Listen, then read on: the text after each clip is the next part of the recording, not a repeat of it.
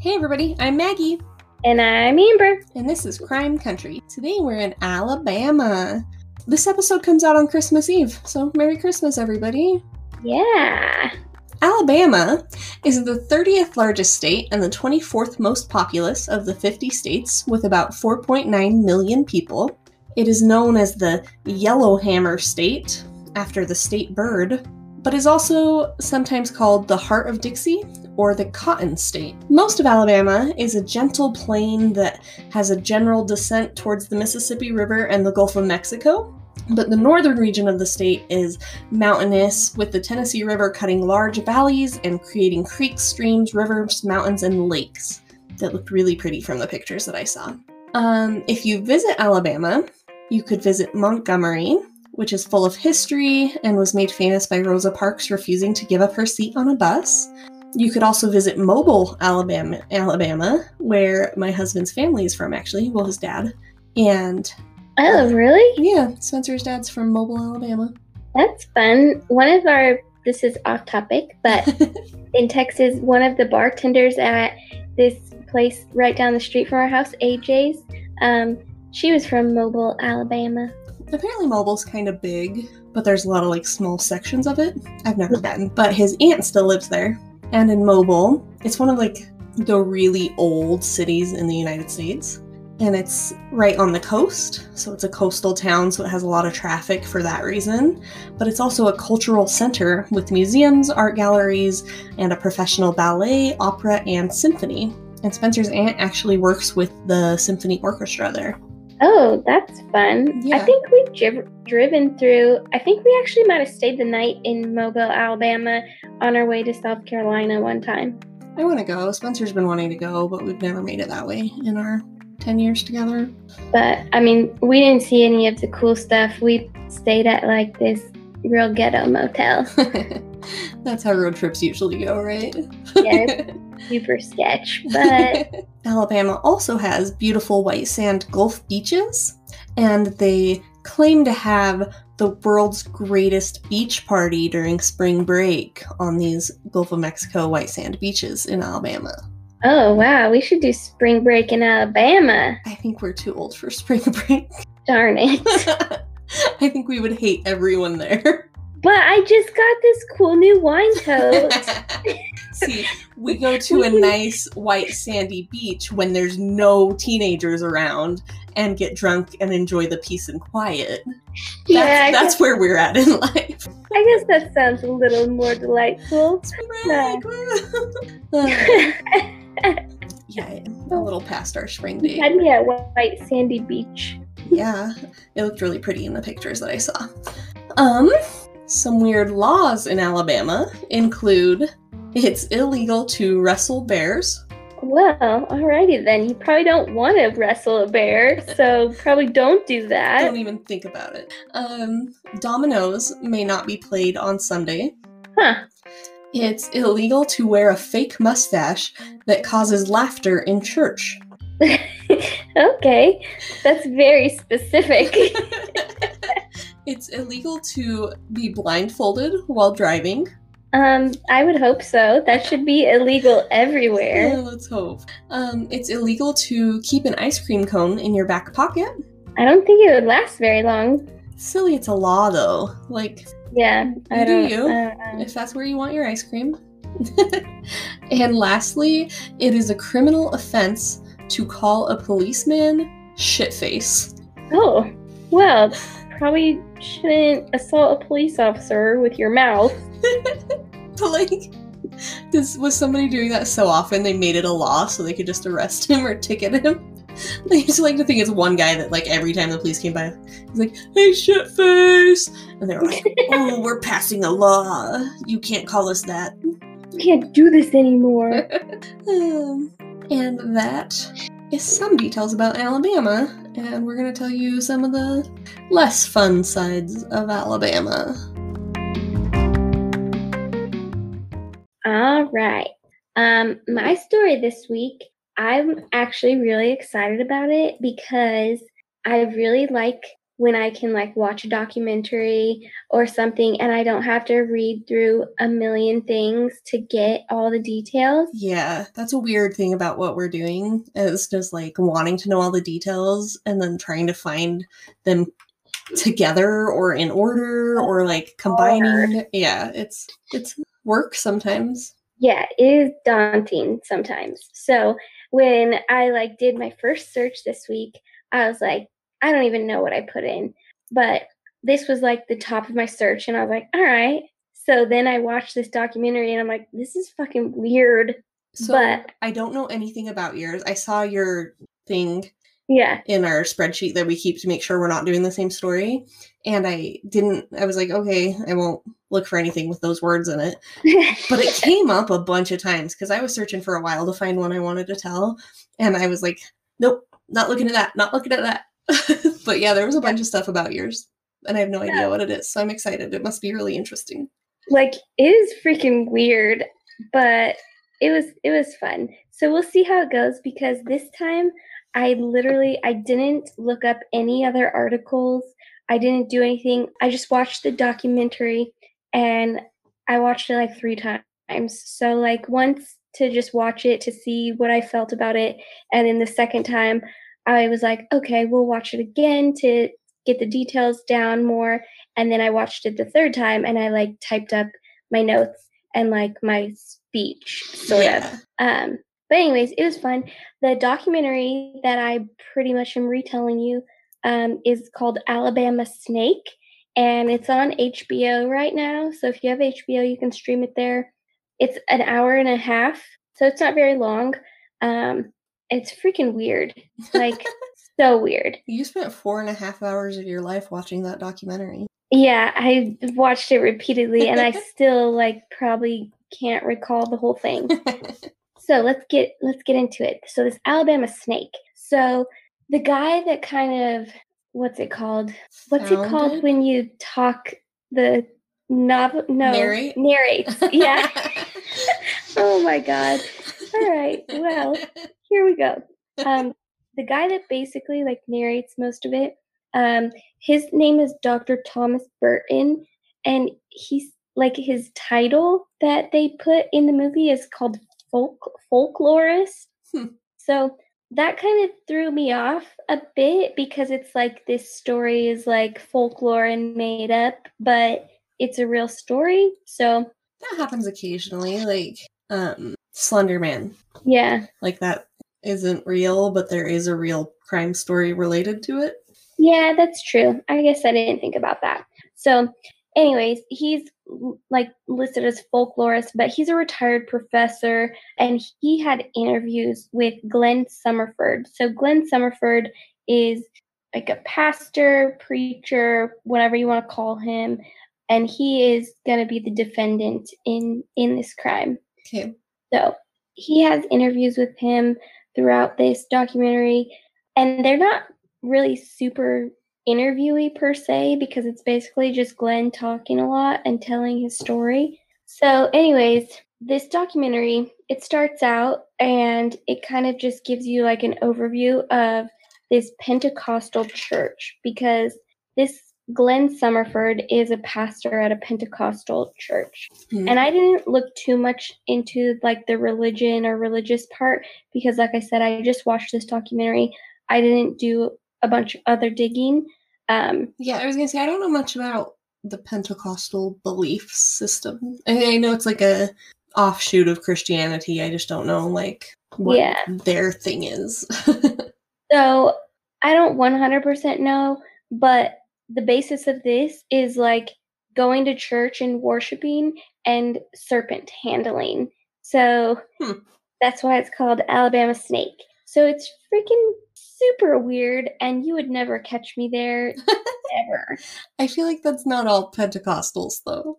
Well, probably not this day and age, but I mean, this wasn't even that long ago. This was in the 90s, like, and a like prior. So it wasn't that long ago, like the 70s, 80s, 90s.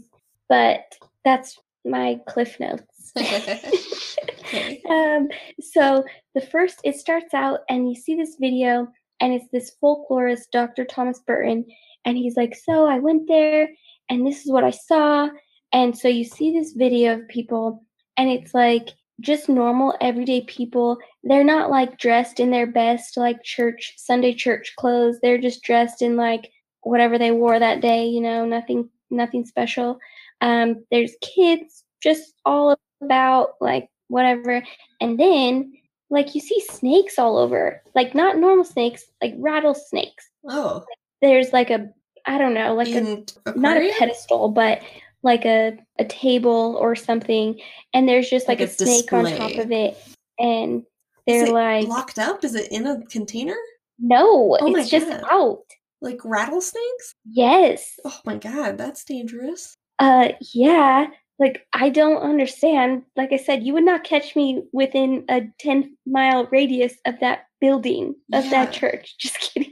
I I'm not like super freaked out by snakes. I don't love them, but I'll hold somebody's snake if they have a pet snake. Like it's kind of fun. You No don't keep rattlesnakes. No. Nope. No thanks. So these people go to church, but while they're at church doing their business, worshiping God, there's just snakes loose and people are handling them. They're chanting, they're praising God, they're doing their thing. Um, I don't know. I can't bring my I can't bring my head around it. yeah, that's not normal. And it's not safe. Like there's kids in there. There's just And people everywhere. Snakes. Like that's scary.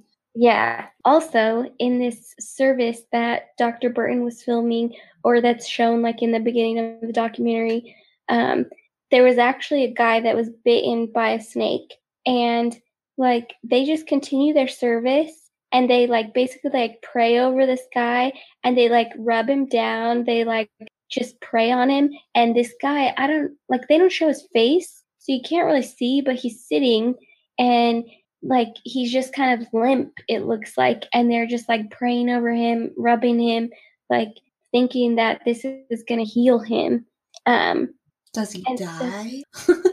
so i don't know if he dies or not because like i see all this stuff and then eventually they are walking the guy out and like he's held up like there's a guy on each side holding him up and they're walking him out and then there's like tears and crying but like it it never said if he died or not. That's weird. Ugh.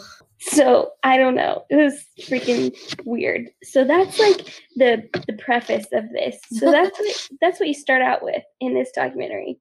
And they're like all right like here here we go.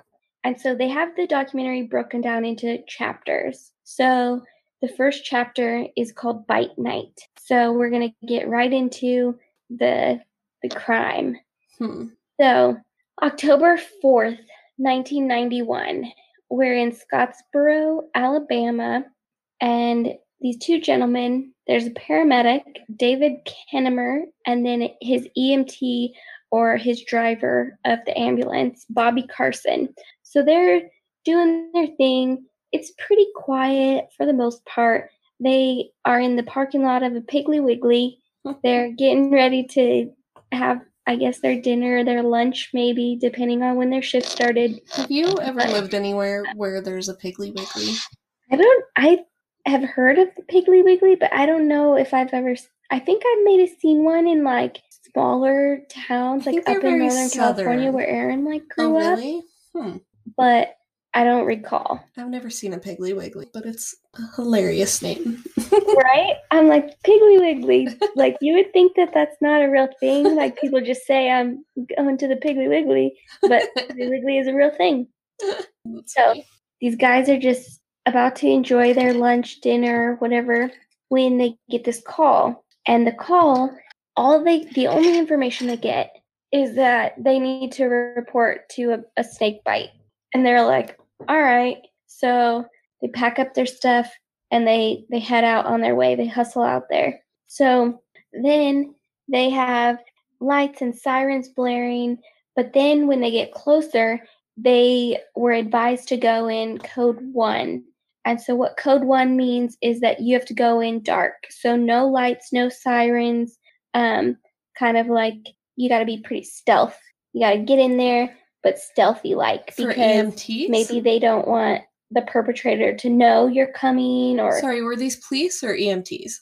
these were EMTs. I feel like that shouldn't be the EMT's job. Like, if it's that severe of a situation, the police should go calm everything down and let the medical professionals come in after it's safe. That's crazy. Yeah, like That's that would make more sense, especially if they're like, "Hey, don't go in like lights blaring." Yeah, like, don't let them know you're there. Like, uh, then I don't want to be there. I'd be scared. I'd be like, "Uh, wait, what? Are you sending the cops in front of me?" Like, uh, Yeah. all right, Okay, I'll turn the ambulance lights off, but I'm gonna wait and make sure the situation's okay before I go inside the building. right. Like, EMTs aren't armed. No, That's crazy. So they have to go in code one.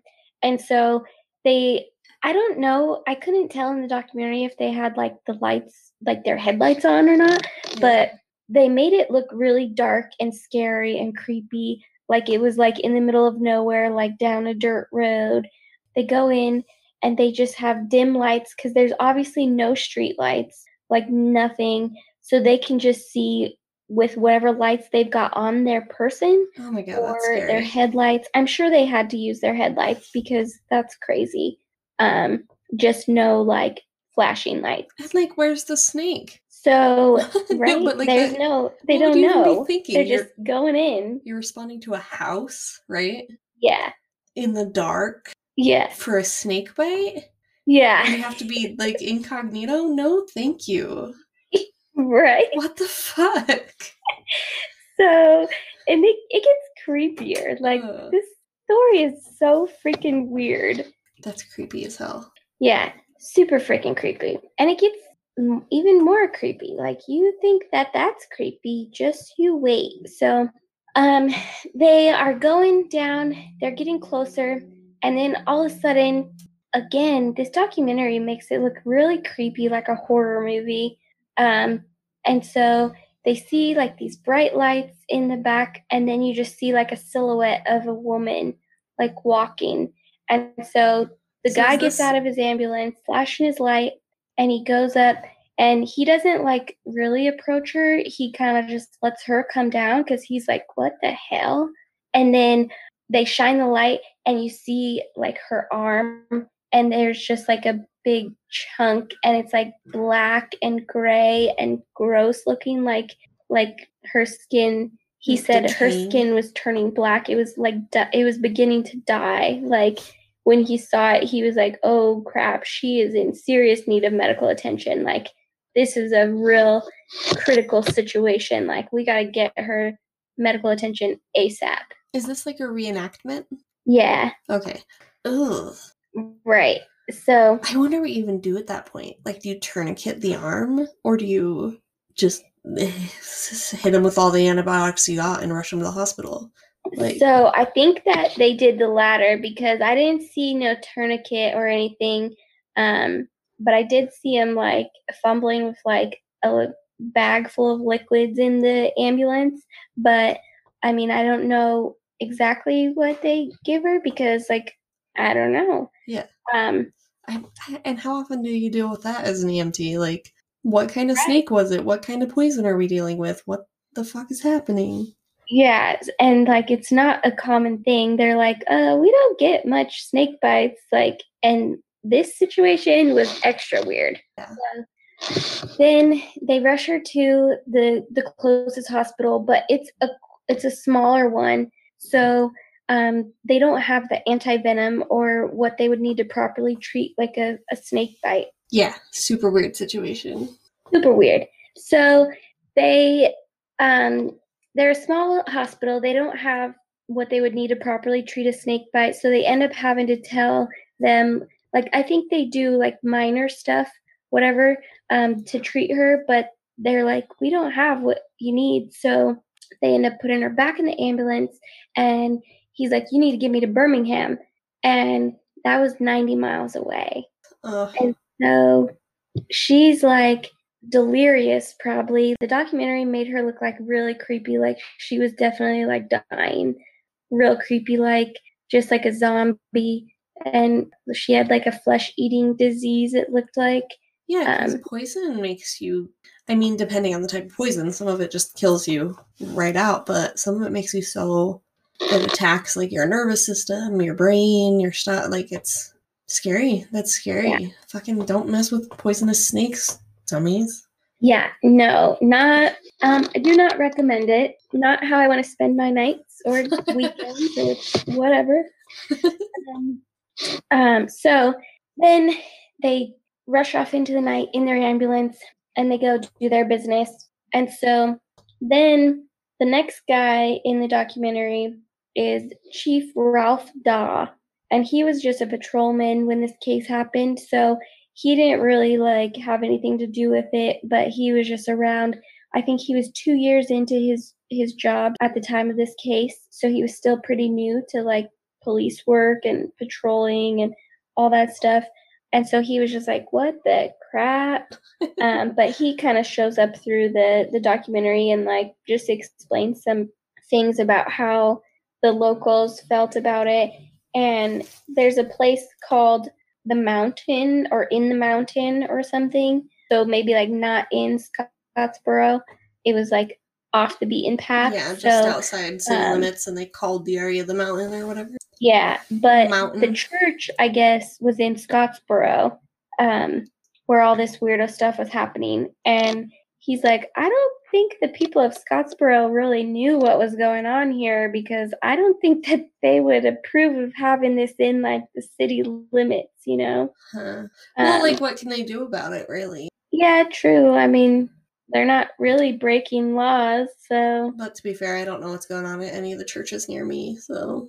probably some weirdo shit. Just kidding. That's rude. That's, that's very not nice.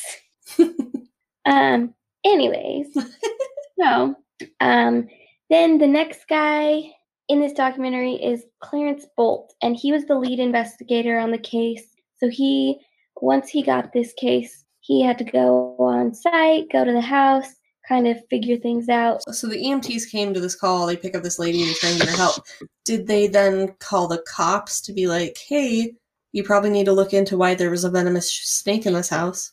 So I don't know if that was an immediate thing or if it was just an afterthought because they don't say that in the documentary. And because this um, lead investigator, he doesn't go to the house until a couple of days later. So I'm pretty sure that no one ended up calling the cops. It was just like, hey, we need to get this lady treated. And then after the fact, they were like, oh, uh, maybe we should look into this. It was a weird situation. Yeah, that's super weird. So the night of the bite was October 4th Okay. of 1991. And the lead investigator doesn't go to Glenn and Darlene. Darlene is the wife that's got bit. Okay. The lead investigator doesn't go to Darlene and Glenn's home until the 7th. So 3 days later. Um so they show up and I guess I don't know how the conversation went, but with Glenn's permission, they search the property. So they search outside and inside. And upon arrival, they figure out that this snake was the quote unquote murder weapon. She died? Well, she didn't die, but it gets to going that way. Okay. So they arrive, and this snake is the murder weapon. So when they get there, they go outside, and there's this big shed, like a pretty decent size one, and it's just full of boxes and cages of snakes, and so many, so many of them. And See, I wouldn't like that. Like, I'm okay with somebody who has one pet snake that they love dearly, and I know they handle it often, so it's used to people. If it's just like a ton of crazy venomous wild snakes, no thank you. If it's a small, like, boa or something, then I'm like, yeah, I'll hold your snake for a minute. Yeah, that's all right. But no, this was like lots of snakes. And so they're going through and they're like, all right, well, we got a lot of snakes here. And so because the snake was considered the murder weapon, they had to confiscate all of these snakes for evidence because Well, I they were guess like, some of them well, were illegal too, because you can't have just like wild animals and poisonous snakes. Like, I think there's limits on what animals you can own. yeah, there was definitely probably um, because like 50 snakes. That's And- too many. There's got to be a limit on number at least. Yeah, exactly. Breaking So- laws for sure. Yeah. So they confiscate all of these because they could potentially be a murder weapon, whatever. And obviously they were like, all right, we got to take all these. So in the documentary, you see them and they have basically like, you know, those things that they, like the dog catcher uses to like put go around the dog's neck and reel him in. Like Yeah, that's seen- basically what they used on these snakes. I've seen people do that in like Facebook videos and stuff, catching snakes and moving them and stuff. No thanks. And they're just like flopping around and getting crazy. Because snakes will just like Yeah, this. I don't know how to describe that. they'll just like slip right out. I well, they'll bite you. They'll just have their quick little like they'll jab at you and get you and get up Like they're fast. Yeah, so, but they didn't have any issues. They wrangled all these snakes. One almost escaped, but they shoved it back in, and they were just like like laughing about collecting all these snakes, and I don't know. So they collect all these snakes, and then they're like, "All right, let's go inside." So they go in the house, and the house is just like a wreck. Like it's a mess. There's chairs overturned. There's stuff everywhere. So they're like they can't really determine what happened here like if there was a fight or foul play because just everything was just unkept So it's like a hoarder house kind of. yeah so imagine was- if you they were just like huh. fifty snakes in a shed, your house is probably pretty gross. yeah and this next part is real f- weird but real funny at the same time. Um so they get in the house they're doing their rounds they're not finding anything like worth noting really. And then they see this purse hanging on this door and it starts moving. Oh, and the lead investigator guy's like oh shit there's gonna be a snake in there. Yeah. so they even go grab it like they grab it with their own hands. They don't even like use a like trash picker or something to like get it. Yeah, or a like stick. no like it's moving and you think there could be a snake in there and you're just gonna go grab it? That doesn't seem smart. So anyways he grabs this purse and um there wasn't a snake in there but there was a fucking raccoon. There's just a raccoon that pops out of this purse. Did someone put it there, or did it just find its way inside this purse? Because the house was so gross? later on in the documentary, I guess we find out that they have like a pet raccoon. so I guess this was their pet raccoon. But what the hell? I would so rather see a raccoon than a snake. Yeah. I also So- thought you were going to say it was a vibrator. nope, we didn't go down that road. So there's this raccoon in there, and um, it just jumps out and kind of scurries. I think he said like up a wall, but I don't know if they can go up walls or whatever. So I just put scurried away, and they went on about their business. I mean, maybe they had like a cat tree and then a hole in the ceiling that it would go hide in or something. yeah, maybe. I don't know. They climb trees. But I don't know. I mean, I guess if you have a pet raccoon, I mean, you probably accommodate it somehow, right? Yeah, I don't know. no idea. So the raccoon scurries away, does its business wherever it goes, and then the police continue their their search of the home. But again, they don't find anything like sketchy. They're just like, all right, this place is a wreck. I don't really know what we're looking for. The snake was our quote unquote murder weapon, like whatever. Yeah, So- like just looking to see if there's more snakes, maybe. Yeah. Well, they got 50 plus snakes out of that shed, so hopefully they don't got no more because that's a lot. I'm surprised there's not more in the house for the snake priest Yeah, I don't or snake preacher. Yeah. No thanks. So after this, days later, Glenn ends up getting arrested and charged with attempted murder. Hmm. And so the whole thing about this is there wasn't much facts or evidence really in this case. It's basically he said, she said. Yeah. So Darlene's statement was right off that he forced her with a gun into the shed and made her put her hand in there or he was going to kill her or he was going to shove her face in there or whatever he was going to do. So that's her story. And then his story is that she went out there to commit suicide. Um, So he said she weird. said that's what we're starting with. So there was videos that they collected on their search of the home. And so the videos that they collected as evidence, they watched those and there were some more like weirdo church videos that they recorded. And this was the weirdest, most like, I don't know, the weirdest church service I've ever, ever seen in my life. Because, like I said, how it showed it in the beginning, there was just people everywhere. There were snakes loose. There was people with multiple snakes in their hands and like other snakes on these tables.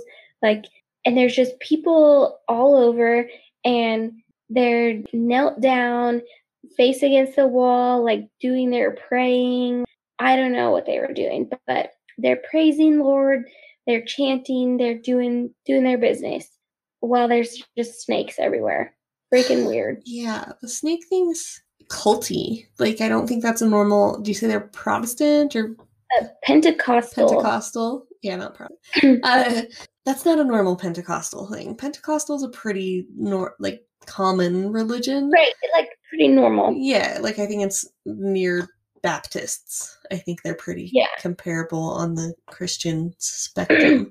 but um the snake things like what FLDS is to LDS, you know, like the fundamentalists Latter-day Saints compared to the Oh. normal Latter-day Latter-day Saints, it's like an extremist group that has this false prophet that they're worshiping instead of what the actual teachings of their church are.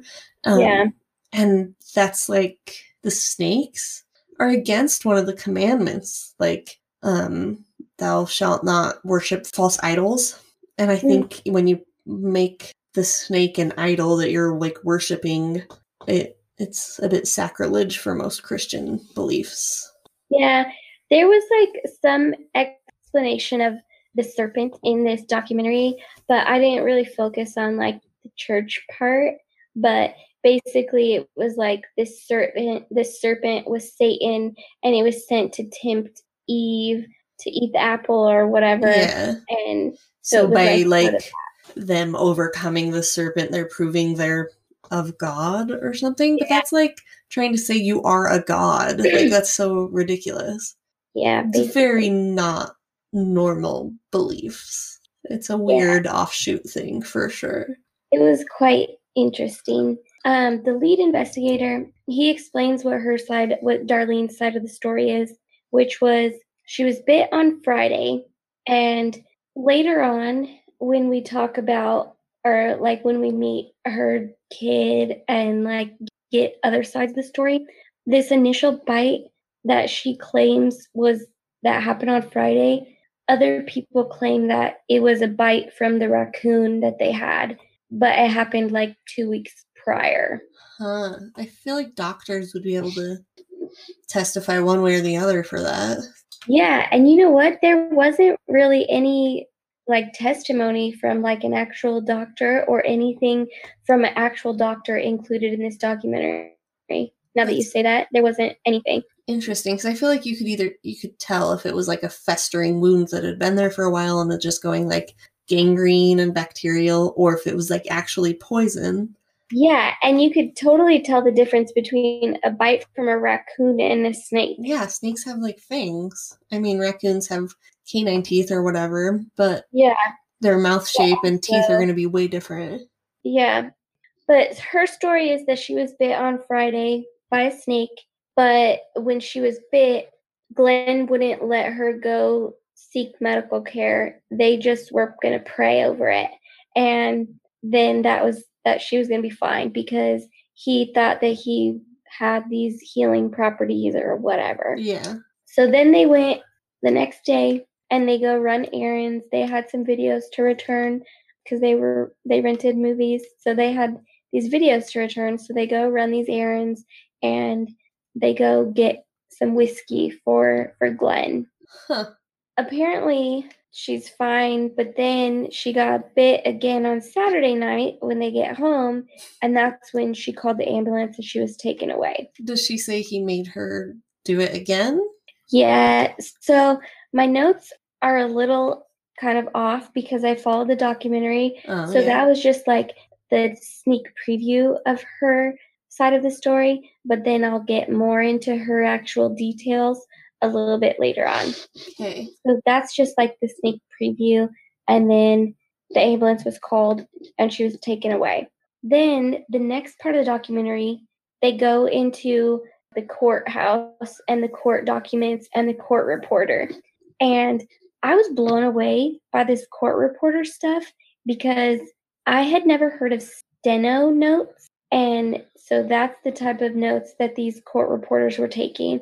It's super crazy because the machine is like a little teeny miniature like typewriter and the paper that comes out of it is basically like receipt paper and yeah, isn't that what the court stenographer uses? yeah steno notes yeah so i guess i didn't really uh, I've never seen one like close up or anything, but I've heard how like you learn to type with just like one hand and it's like basically like nine key with your numbers, but with like the whole alphabet and you just shorthand everything. That seems it's so crazy. it's nuts and she said that they type like 225 minutes or 225 words per minute Yeah, me too.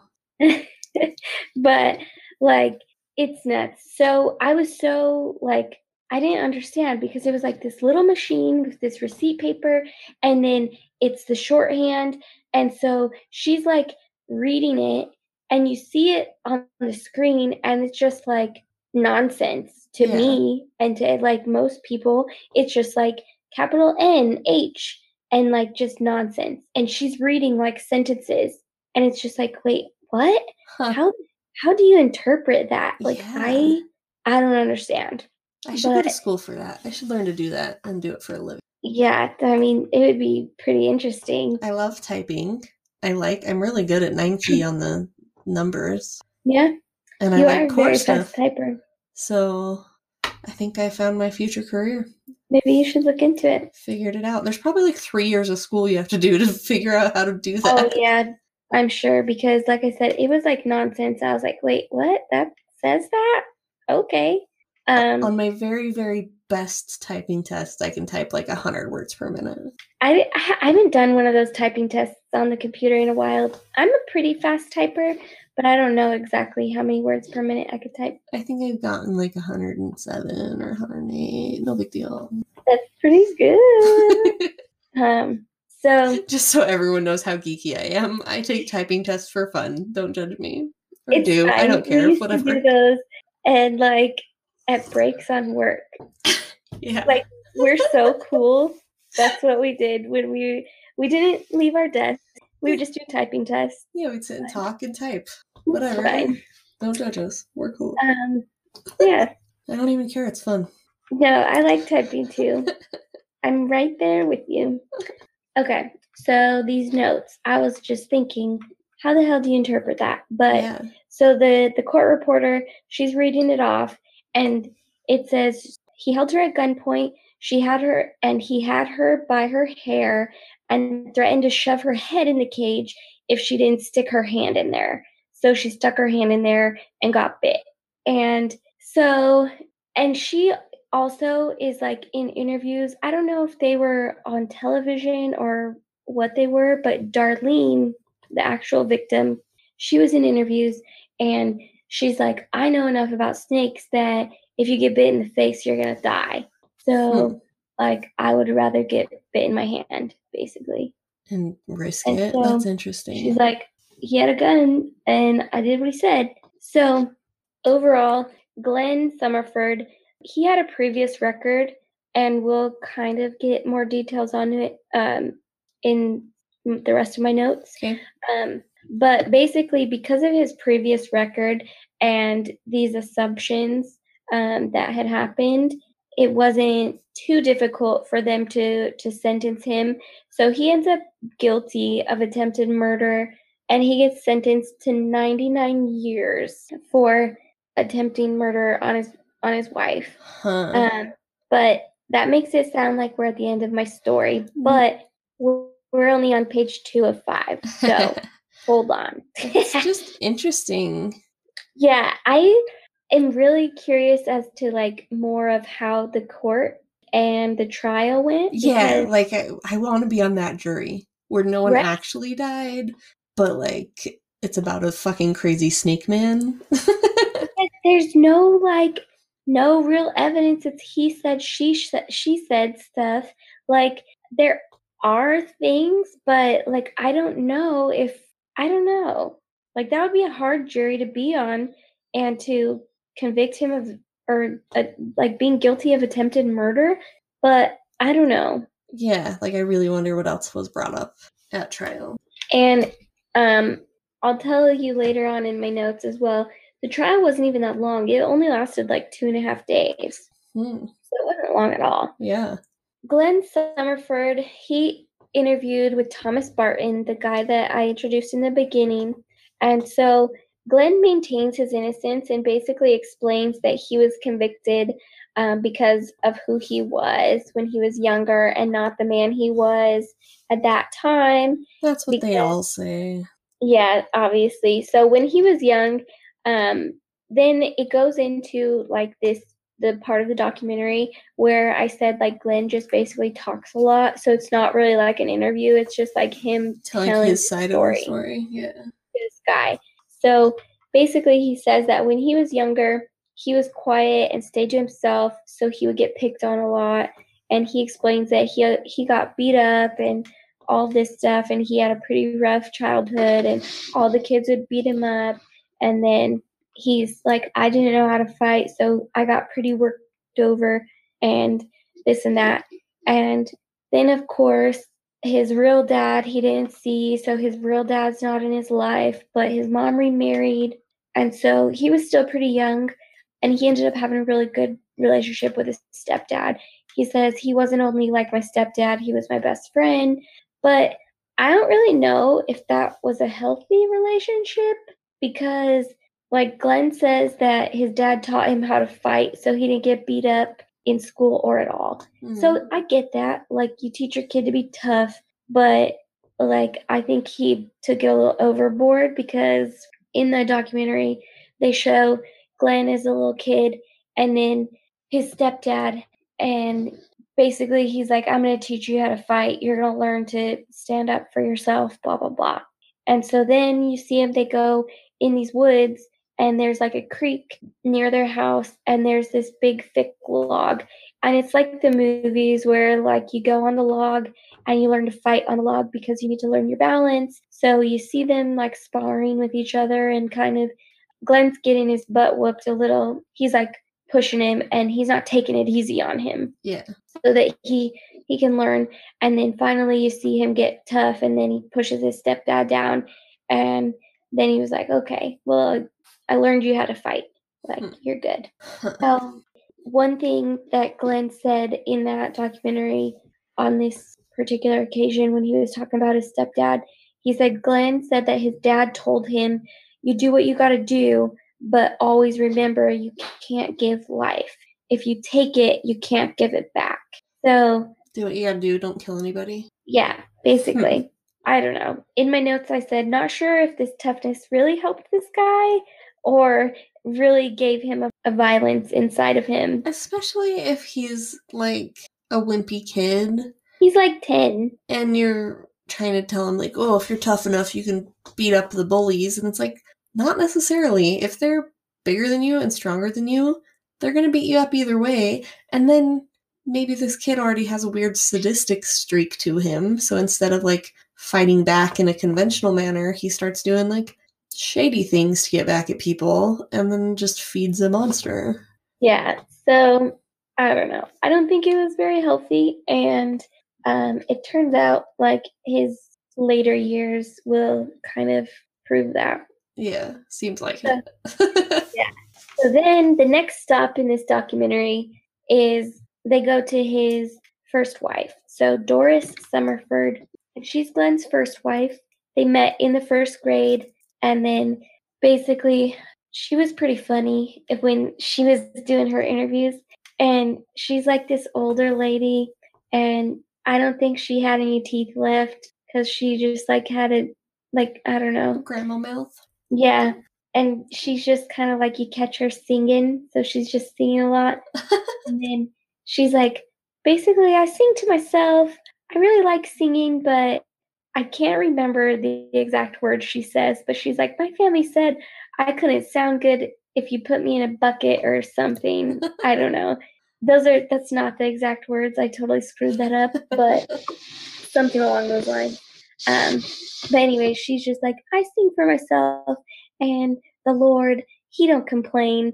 Um, that's sweet. So, yeah, she seems like a sweet lady, but she's also interesting. So they met in first grade. They get married in September or on September 14th of 1963. So that, that's when they started their life together. And she explains that Glenn had a track record of fighting before they got together and then he still liked to fight when they got married obviously so like nothing changed and she made the comment that if you were at the bar and he was drinking like you basically you didn't want to get in his face because if you got in his face when he was drinking and you rubbed him the wrong way you'd be sitting on the floor because he would just knock your ass out mm. so she describes him as like a pretty violent guy then we go on to learn more about his kind of background. So he was convicted of two felonies and had a history of conflict with the law.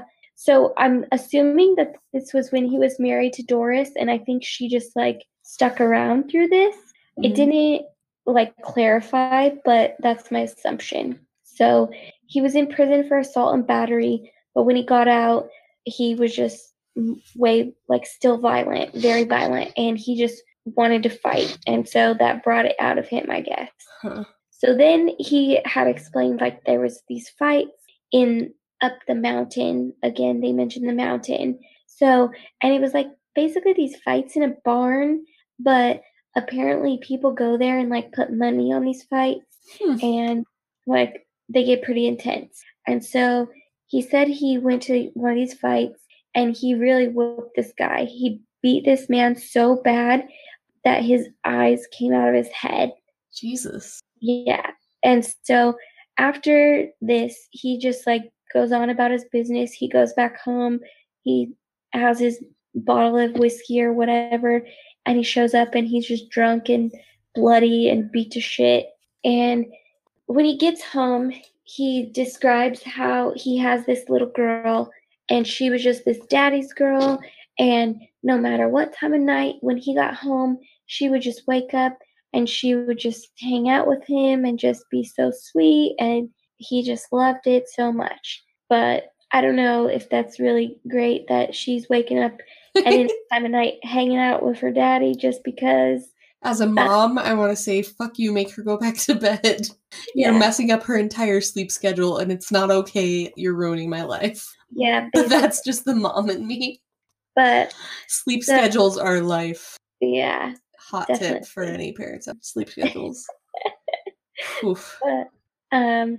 So then, after he ended up whooping that guy pretty good, he thought that these guys wanted to get revenge on him, and he thinks that they did, but it's never been proven because his house ends up getting burned down like shortly after this fight happened. Huh. Um, and they couldn't confirm if this fire was intentional or not.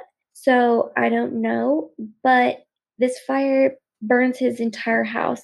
And so he and his wife Doris, they're sleeping and their son ends up waking him up and like saying, "Hey, the house is on fire." So then they start kind of trying to get him out. I don't remember or I don't know exactly how many kids he had, but he's like trying to get them out the window. He said he threw a TV out the window to break the window open, and then he starts like toting his kids out. And then he has a couple kids out the window, and then his wife is going to grab their daughter, and she catches on fire. So Glenn grabs the wife, Doris, and like puts out the fire and then gets her out the window. But then Glenn has to go out the window because the house is like falling in on him and he's got to get out. And so he describes he's out there and he's counting his kids and he's missing one and he's missing his his daughter, the youngest girl. He's missing her. And so he tries to go back into the house, but at that point the neighbors were there and they stopped him because there's no way he could have got back in that house. Oh my god. So um he ends up losing his youngest daughter in this fire because they couldn't get her out in time. That's literally my nightmare. Yeah. Like So literally keeps me up at night sometimes. Like what would I do if there was a fire? Ugh. yeah, it's terrifying. so Um. I we have like a fire ladder that can hook onto a windowsill so you can climb down. Uh-huh. And then we have like a fire extinguisher in the laundry room that's like right outside of our bedroom across the hall from one of our kids' bedrooms. And then the other one's a little bit further down the hall. But I literally am like, what would I do? What would the plan of attack be? It's so scary, especially because like my kids are so small. One of them's in a crib. She obviously couldn't do. Right. They can't climb down the ladder. Yeah, and so I'd have to try and figure out how to carry them down the ladder, or but like one they one of them could come running to me to try and get out on her own. The other one's trapped in a crib. Yeah. it's fucking terrifying. Oh. To make a long podcast longer, I told you about how my sister's ex boyfriend's condo caught on fire, right? I think so. So, uh, him and his new girlfriend slash wife, I don't know if they were married yet at the time, but they were living on like the second floor. Oh, I do remember this story. Yeah. Yeah, so they were living on the second floor of this condo and they were in the process of buying a home and selling their condo or whatever. But the lady who lived below them had a gas leak or something, and she went out on her porch to smoke and lit a cigarette, and it just exploded. And so they're sitting there, it's like a Sunday afternoon or something, and all of a sudden they're like, Do you smell smoke? And they'd been having issues with their water heater going out. And so he just thought like the water heater was being funky again. So he like went to the water heater and like checked it to see if it was smoking. And he's like, That's weird. No, nothing. So then he goes and he's like sniffing around at the place and he goes to the front door and opens it and it's just engulfed in flames. The stairwell out of their house is just completely engulfed in flames. Like they couldn't get out that way. So he slams the door shut. They go to their sliding glass door in their balcony. It also is engulfed in flames because that's where she was standing when she lit her lighter or whatever. So that's Right. engulfed in flames. And so then they go running to the bedroom to get the window. He's like calling 911 on his cell phone while they're like running and trying to get out. And their bedroom window was over an underground parking garage entrance. So it's asphalt and it's a three story drop instead of a two story onto asphalt Oh. but it's like their only way out of their place that's getting completely engulfed in flames. So he's on the phone with 911, like, hey, please come. I have to put down my phone. And so he just like throws his phone. He opens the window, or he like tried to kick out the window and hurt his foot. and then he hangs his wife or girlfriend or whoever she was at the time out of the window and he's holding her hands. So he's trying to get her body as low as possible before letting go of her. So he's holding her as low as possible out the window and he lets go and he just watches her like hit the cement was like butt, back, head, and then Oh. just completely lose con and like arms too, and just completely lose consciousness. Like she's passed the fuck out. And he still has to get out. Um, so he jumps out and he tries to like tuck and roll and breaks his arm but she broke like vertebrae in her spine and she had to have a bunch of surgeries to recover for like Yikes. months and months. Both their dogs died in the fire. Oh shoot. yeah it was really bad. And they were under contract to sell but That's it's horrifying. It's so scary. So get a ladder if you live in a second story condo yeah. Now I have a second story. We used to just have one level, and now we have a second story, and I feel like it's really high. Like, ours out our back is because we have a basement and then two stories but yeah, it's on a hill so our backyard is three stories. It's so fucking high. Yeah, yours is pretty freaking high. But none of the windows are really on that side of the house, so we only have a two story ladder. Better All right. nothing. Well, hopefully our houses don't catch on fire. Literally a nightmare. Anyway, sorry. So, after that day, obviously he was never the same. Like Doris was never the same. He had his other kids, but he lost his baby girl, and so that was really, really hard for him. And then Doris, the wife, claims that Glenn was abusive, and so, and she claims that he was abusive throughout the whole relationship. So she really had to be careful what she said and what she did, just so she didn't like raise any flags or like tip him off. Walking on Um, eggshells 24 7, never knowing what's going to be the trigger. Yeah, no thanks. Like that sounds awful. Yeah. So when they ask her, like this is basically like the end of her little blurb. They ask her, "So, do you think Glenn's capable of murder?" And she kind of just like looks around with like this smirk on her face, and then she just says, "Possibly." Huh. And I'm like, "Oh, well, alrighty then. Well, possibly." That's not very promising in in his defense. yeah, but I'm surprised it wasn't like, yes. I mean, Yeah. if your ex is super abusive, I don't know. He's the parent of your kids. Ah, such a weird thing. Yeah. So I don't know. Then so after like the whole incident, uh, Glenn took up drinking and he just couldn't stop. I'm pretty sure he like became an alcoholic and was just like day after day he would drink and that's how he got by. Well, it sounds like he was borderline before that, anyways. If he was getting in fights at bars drunk, like, so Yeah, so him over the. I don't think it was just like a I don't know. It wasn't just a switch. Like it was already there and it just got progressively worse. Um so then at this point like him and Doris they have not been the same. Then Glenn decides that he's going to start getting around doing some stuff with other women and he meets Darlene, his second wife. Huh.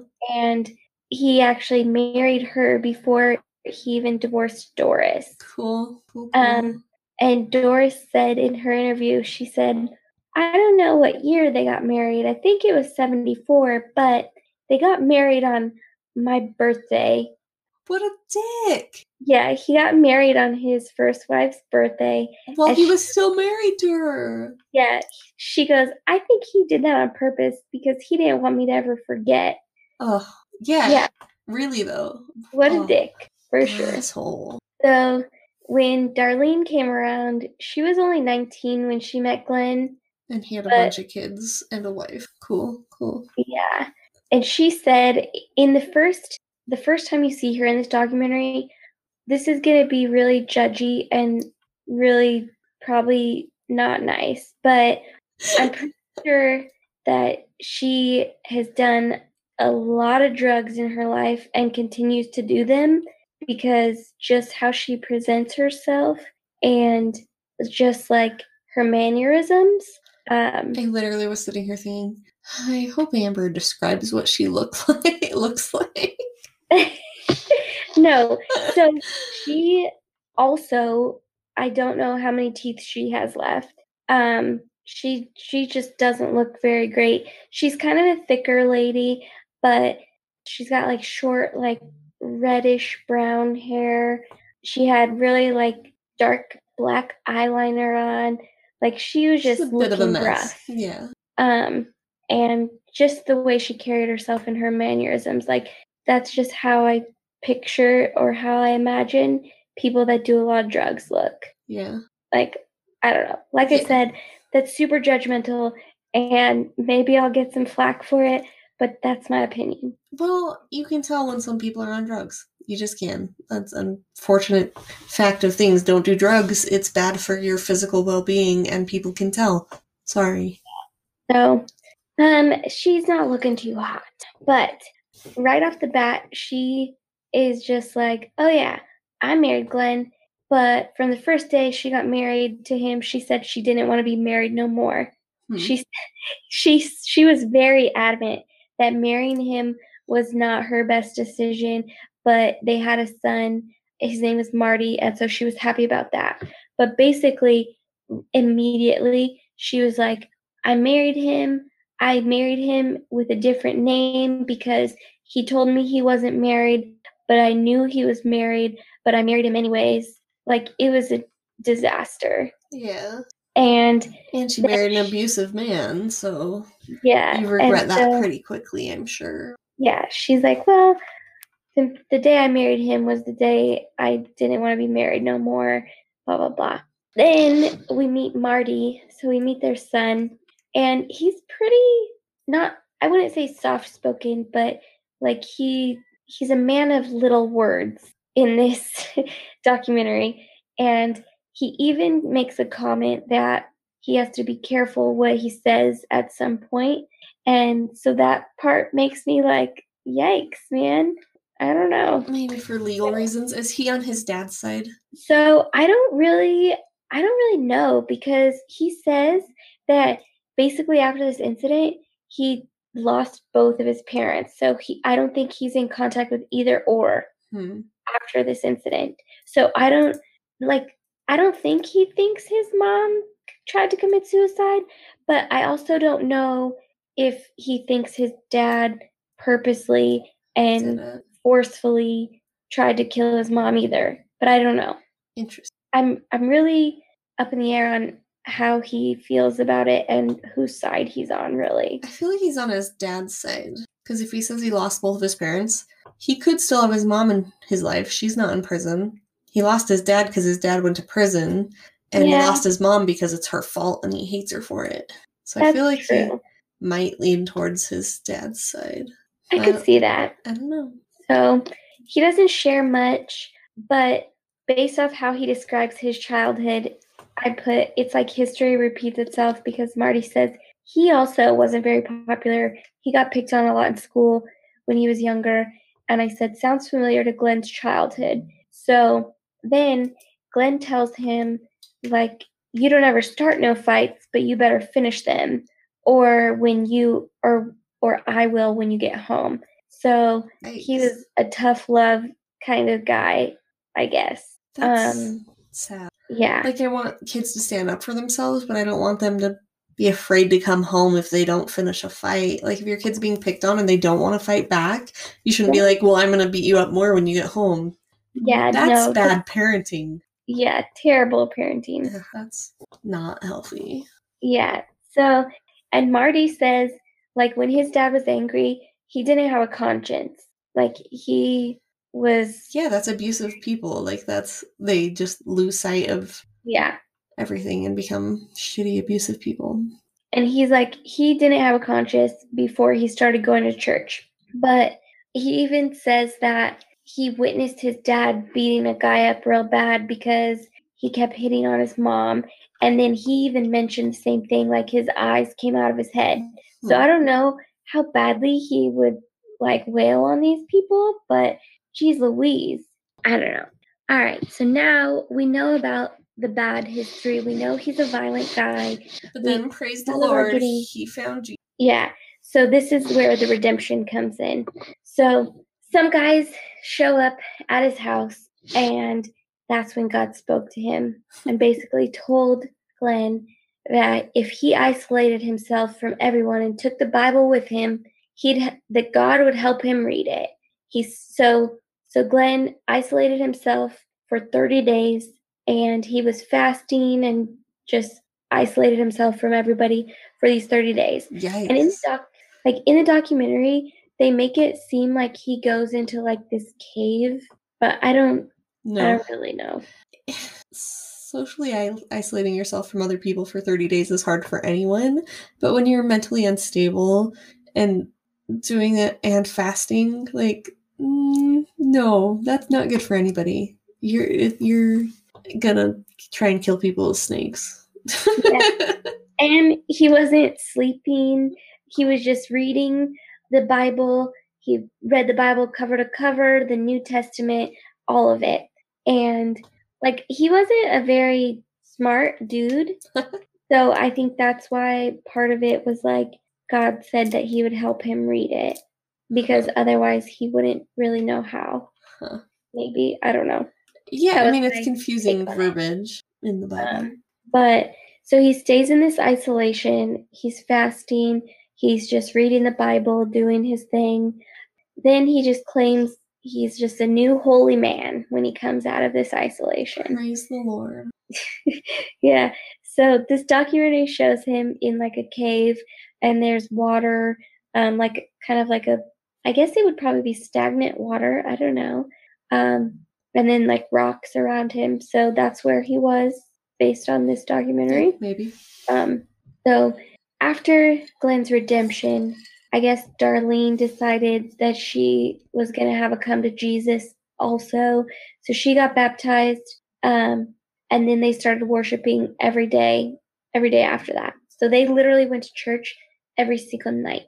Okay, Every day. if you're married to an abusive partner who says they found Jesus and they're not going to beat you if you also convert, you convert. That's what I'm reading from that. I guess that makes pretty good sense. And going to church every day is better than getting beat up by this guy who likes to beat people's eyeballs out of their head. So, Yeah, pretty much. So they show her like baptism in the lake and all this, and then they start this church. And so he's a pastor um, of their church. Supposedly he quit drinking, but I don't think that's a a real thing because he still obviously had issues. yeah, and they probably went to get whiskey the day she got bit. So, Yeah. So then there's more like videos of their church ceremonies, and they are just so bizarre because he's a they're lunatic. just doing weirdo stuff. It's a cult. It's not a church. He wants to be a cult leader. Yeah, is is weird. And so they're chanting in different tongues, and it just sounds like a bunch of mumbo jumbo. But apparently, that's like a thing. Like Yeah. you speak in different tongues. No, I I, I went to a church growing up where people spoke in tongues. I don't know. It weirded me out watching it just because he's like jumping around with a snake in his hand, like bah yeah yeah yeah bah, la, la, la, la, la, saying weird stuff, and I'm like, what the fuck is going on? Yeah, um, I don't. So I'm sure anybody listening who's listened to several of our episodes can tell I'm not a religious person. But I grew up going to a non denominational Christian church, and people would speak in tongues. People would lay like in balls on the floor to pray. People would close their eyes with their hands in the airs while they were speaking in tongues. And So like when Dance they is tongues like an actual like no, it's just like it's you they they say it's god speaking through you and no man on earth can interpret the language that he's speaking through you but you feel it in your soul and that's god talking and it's a lot of like sha la la la la hum la la la hum la la. Yeah, no, that's exactly what was in this video. I think that shalala thing was definitely in this video. done there done that um it's not for me that's all i'm gonna say about it i guess Yeah, so I don't know. I clearly am not in the loop. I don't know about this stuff. Like, i've it's not my it jam. it's not my So these videos are just downright freaking weird to me because there's just snakes, there's people chanting and jumping around. Like, my, my church didn't have snakes we drew the line at snakes like I don't know. Um, so yeah, there's. I put in my notes. I said in these videos they are chanting in different languages, but they're not languages at all. They're just tongues. And um, I said it might just be a bunch of random words. I don't I don't know it's a weird thing. So there's super strict like Baptist religions where they're like not into that kind of thing at all. hmm And then there's like the loose non-denominational Christian people who like speak in tongues and they have fun praise songs. So like Baptists read hymns. They don't clap. They don't it's boring like la la la la la la la la you know, hymn Yeah. music. But then like we went to church and there was like a band on stage and like an acoustic guitar and clapping and mar- not maracas but the tambourine and singing and it, that was my favorite part of church because it was fun. Like fun upbeat music where you can get a clap and sing along. And Yeah. then people pray in tongues and close their eyes and wave their hands and lay on the ground to pray and That's shit. so weird. Maybe that's why there was people all over, like on the ground in this video too, like these Yeah, they were videos, because they were literally not sitting.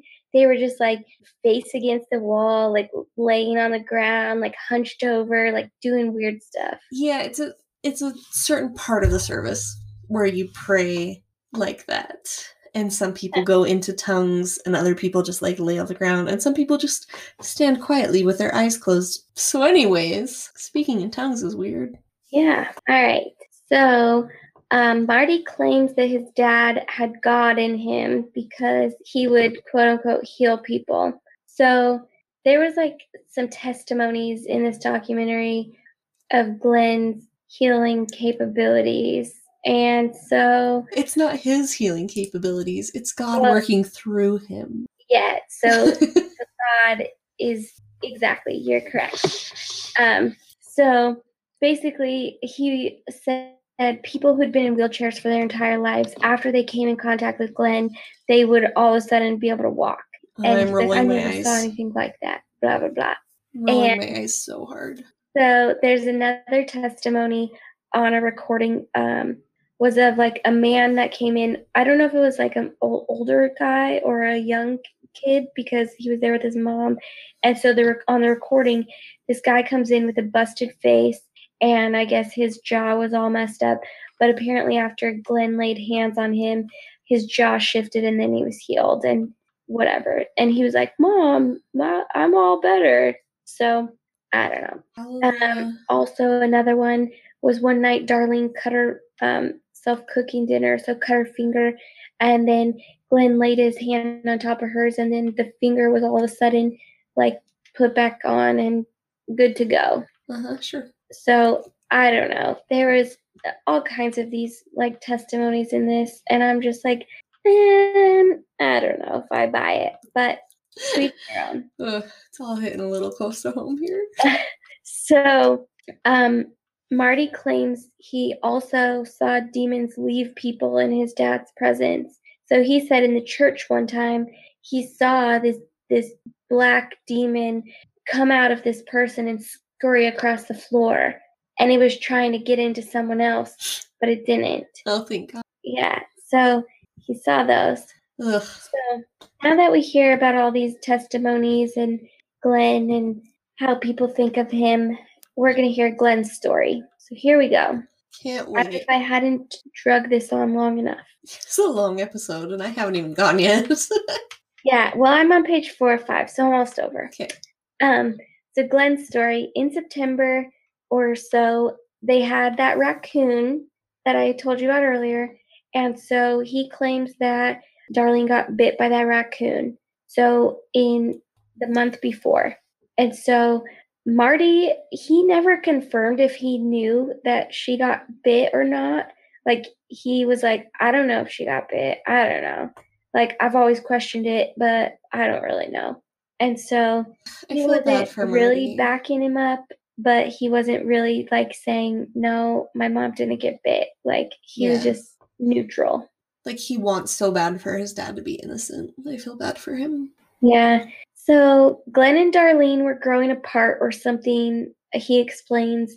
Um, that's what Glenn explains in his story. So supposedly Darlene felt like Glenn didn't love her no more, and then she ended up telling Glenn she'd been unfaithful. But prior to her confession to him, he said he was outside by the water praying, and he saw a man go into their house, and then Darlene and this man come out but Darlene had changed clothes and an hour had gone by, so he knew what they were in there doing. Yeah, because you're outside your house and your wife has her lover come over. That that's legit. She doesn't make sure you're gone.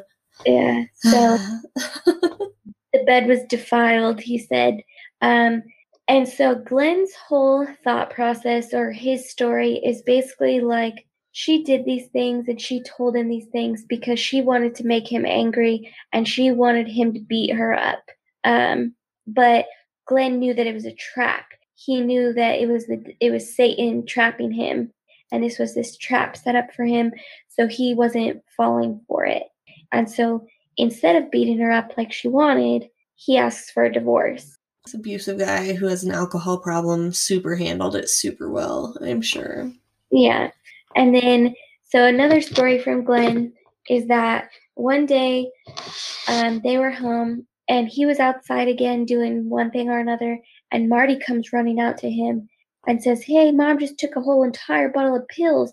Because apparently, Glenn also said that Darlene had a, a drug problem previous, like prior to having kids and um, prior to their life together. She was doing drugs, but then when they got to church and they started going to church, she she quit doing drugs and she was whatever. Which but, I don't doubt that she had drug no, problems at any point in time. I don't doubt that at all. What if you see her in the documentary? Like I said, it's super judgy of me to say this, but I don't doubt it at all. But that doesn't mean she's suicidal and doesn't right. mean she deserves to be with an abusive man who has documented abuse and anger issues.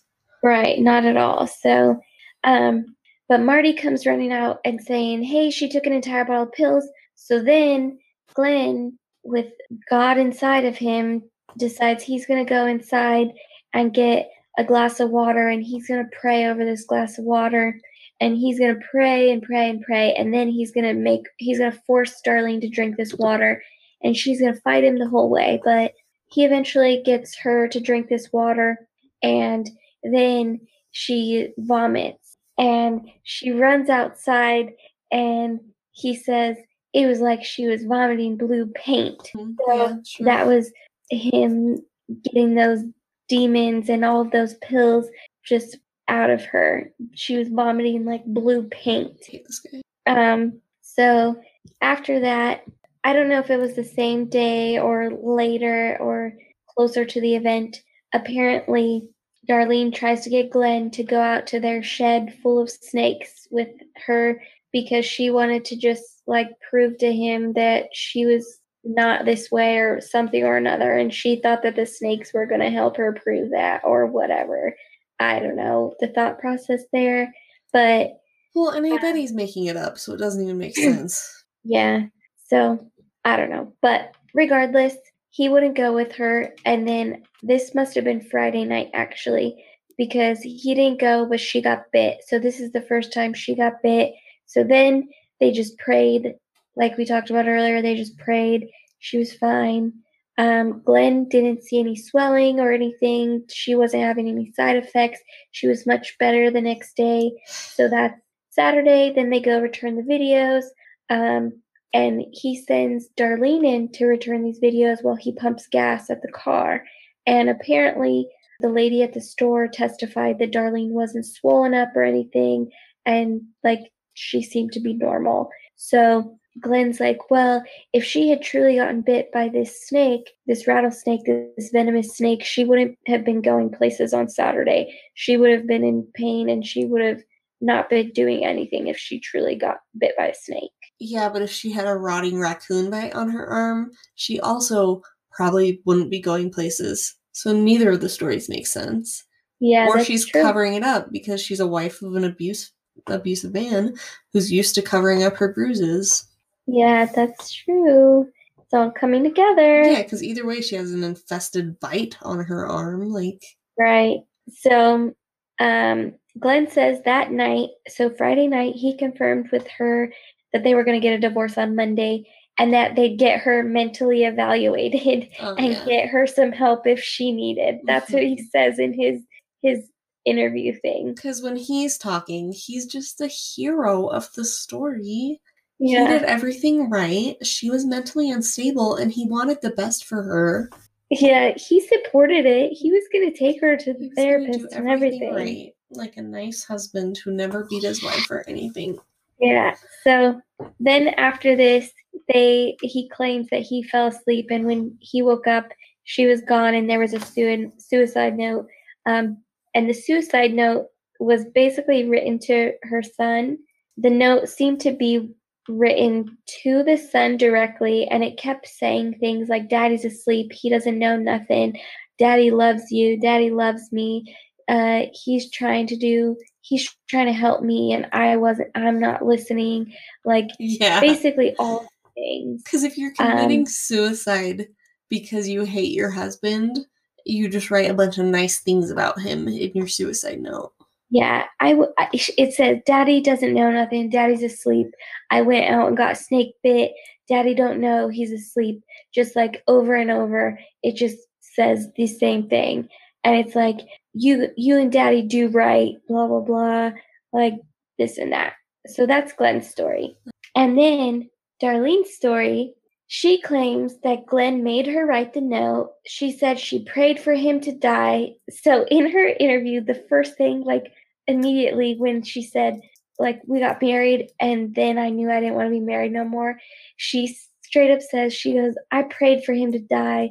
But then I stopped because God told her not to do so because it wasn't it wasn't good. Huh. So she explains in this documentary how she just prayed for him to die, but then she's like, I knew he couldn't die and she couldn't kill him because there was a demon in him.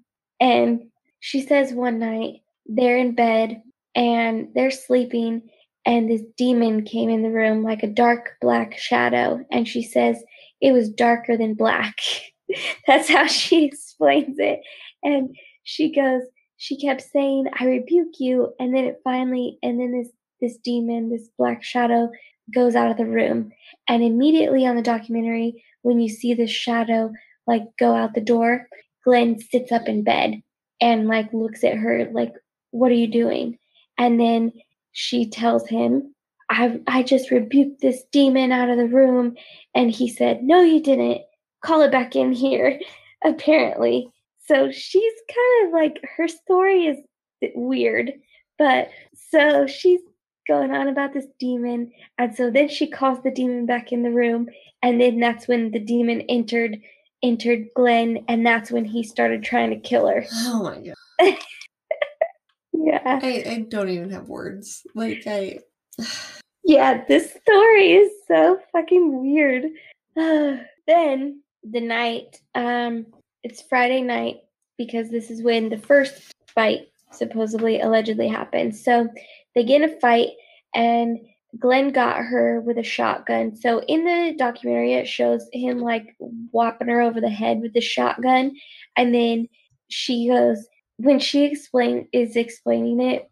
Just going back to again, like I'm pretty sure like she was on drugs and she still is. Just how she explains the story, and yeah. she she says he popped me with a shotgun and then i got real upset and i kicked him in the balls and he it didn't even phase him and like she's talking so fast and explaining it so fast and she's like i, I kicked him in the balls it didn't even phase him mm. and so then after she kicks him in the balls she she goes outside and she's running outside and to, to get away from him but then she has to stop running because he has his shotgun and she knows that he's going to shoot her if she keeps running. So she stops and that's the story of the first night that that she got bit because he this happens and then he takes her out and she puts her hand in the snake thing and gets bit but then they like do their thing they pray over it she's fine and then glenn says to darlene all right if you um, go to the store with me tomorrow and get me some more whiskey. I'll take you to the hospital to get treatment for your bite.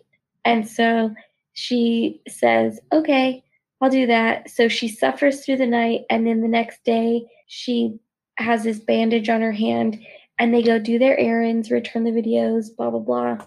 Um, but Darlene says that her, her hand was swollen at this point, And um, she was just scared because Glenn had a gun this entire time. So while they're running errands, he had a gun, and so he was telling her he was calling the shots, telling her what to do. God, both these stories are hard to believe.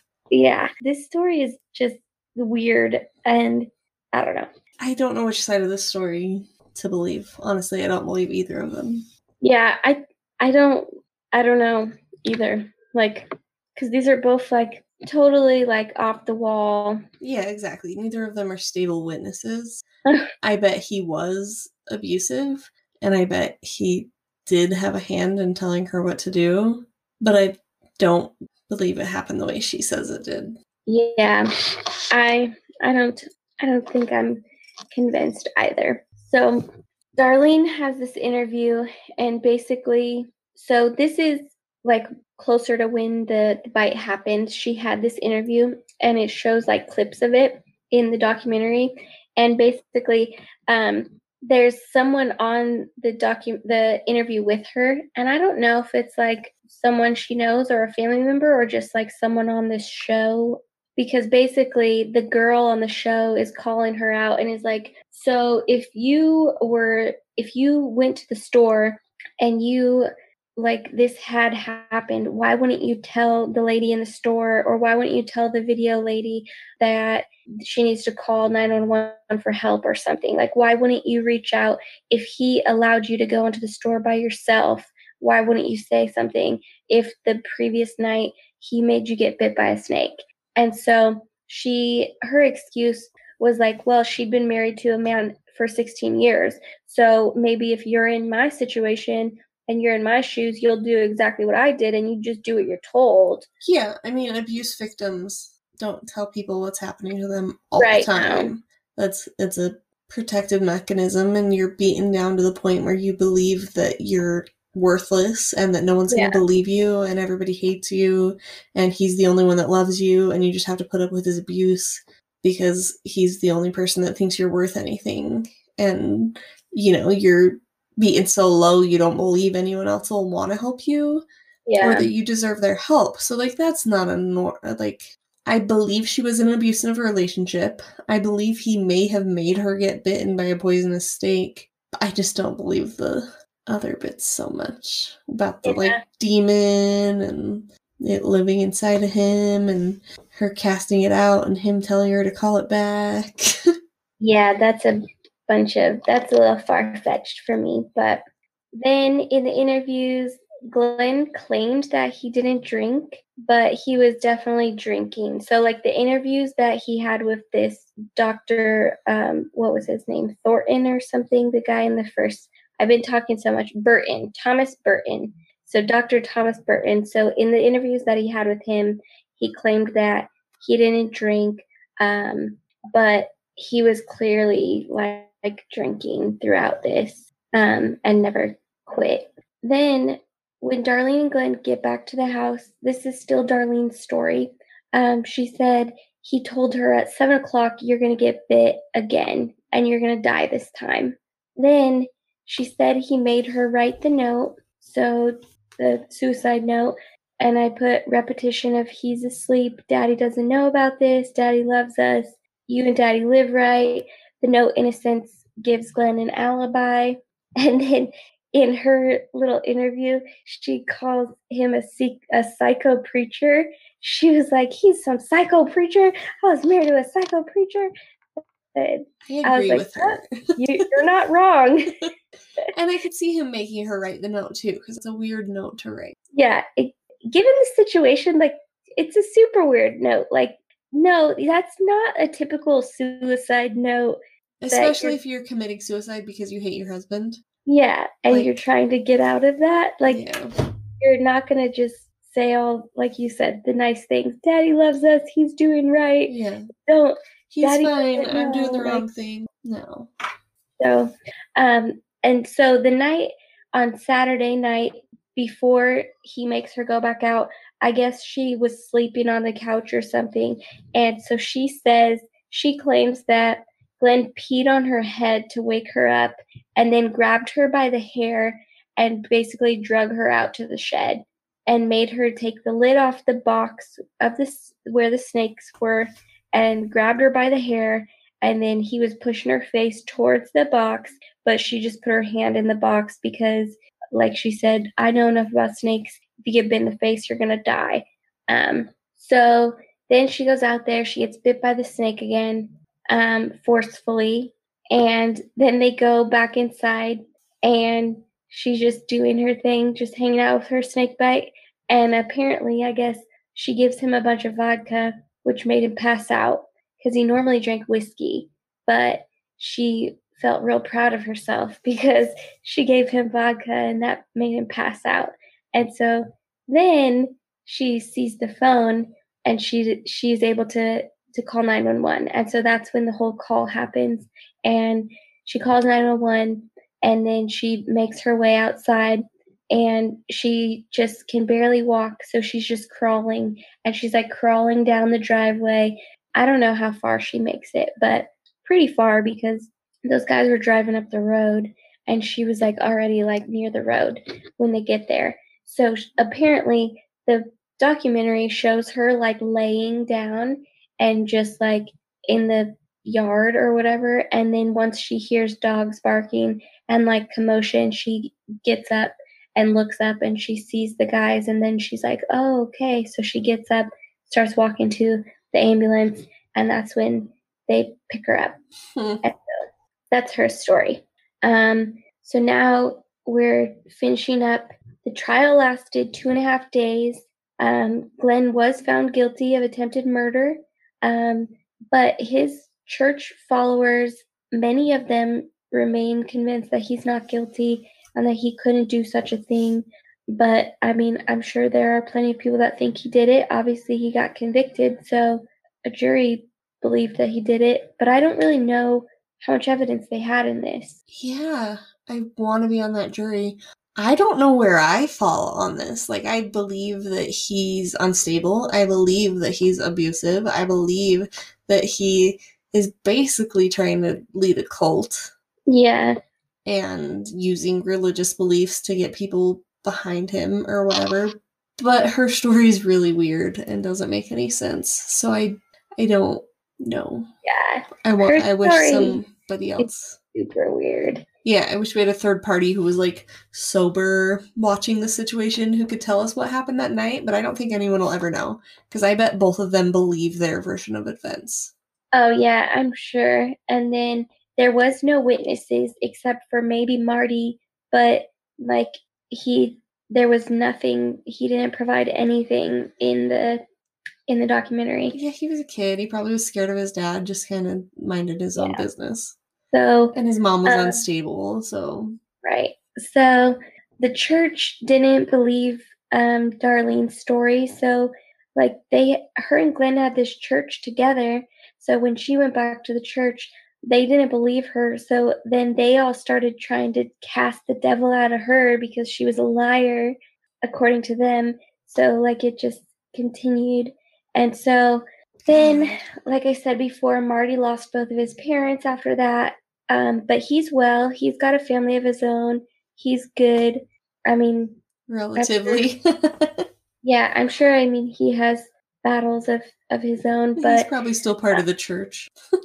Well, no, I don't think he was ever really religious. I don't think he ever like he went because he was a kid, but I don't know if he continues to to go. But I mm-hmm. don't know. Uh. He could. He was a very he was like a very man of little words in this documentary.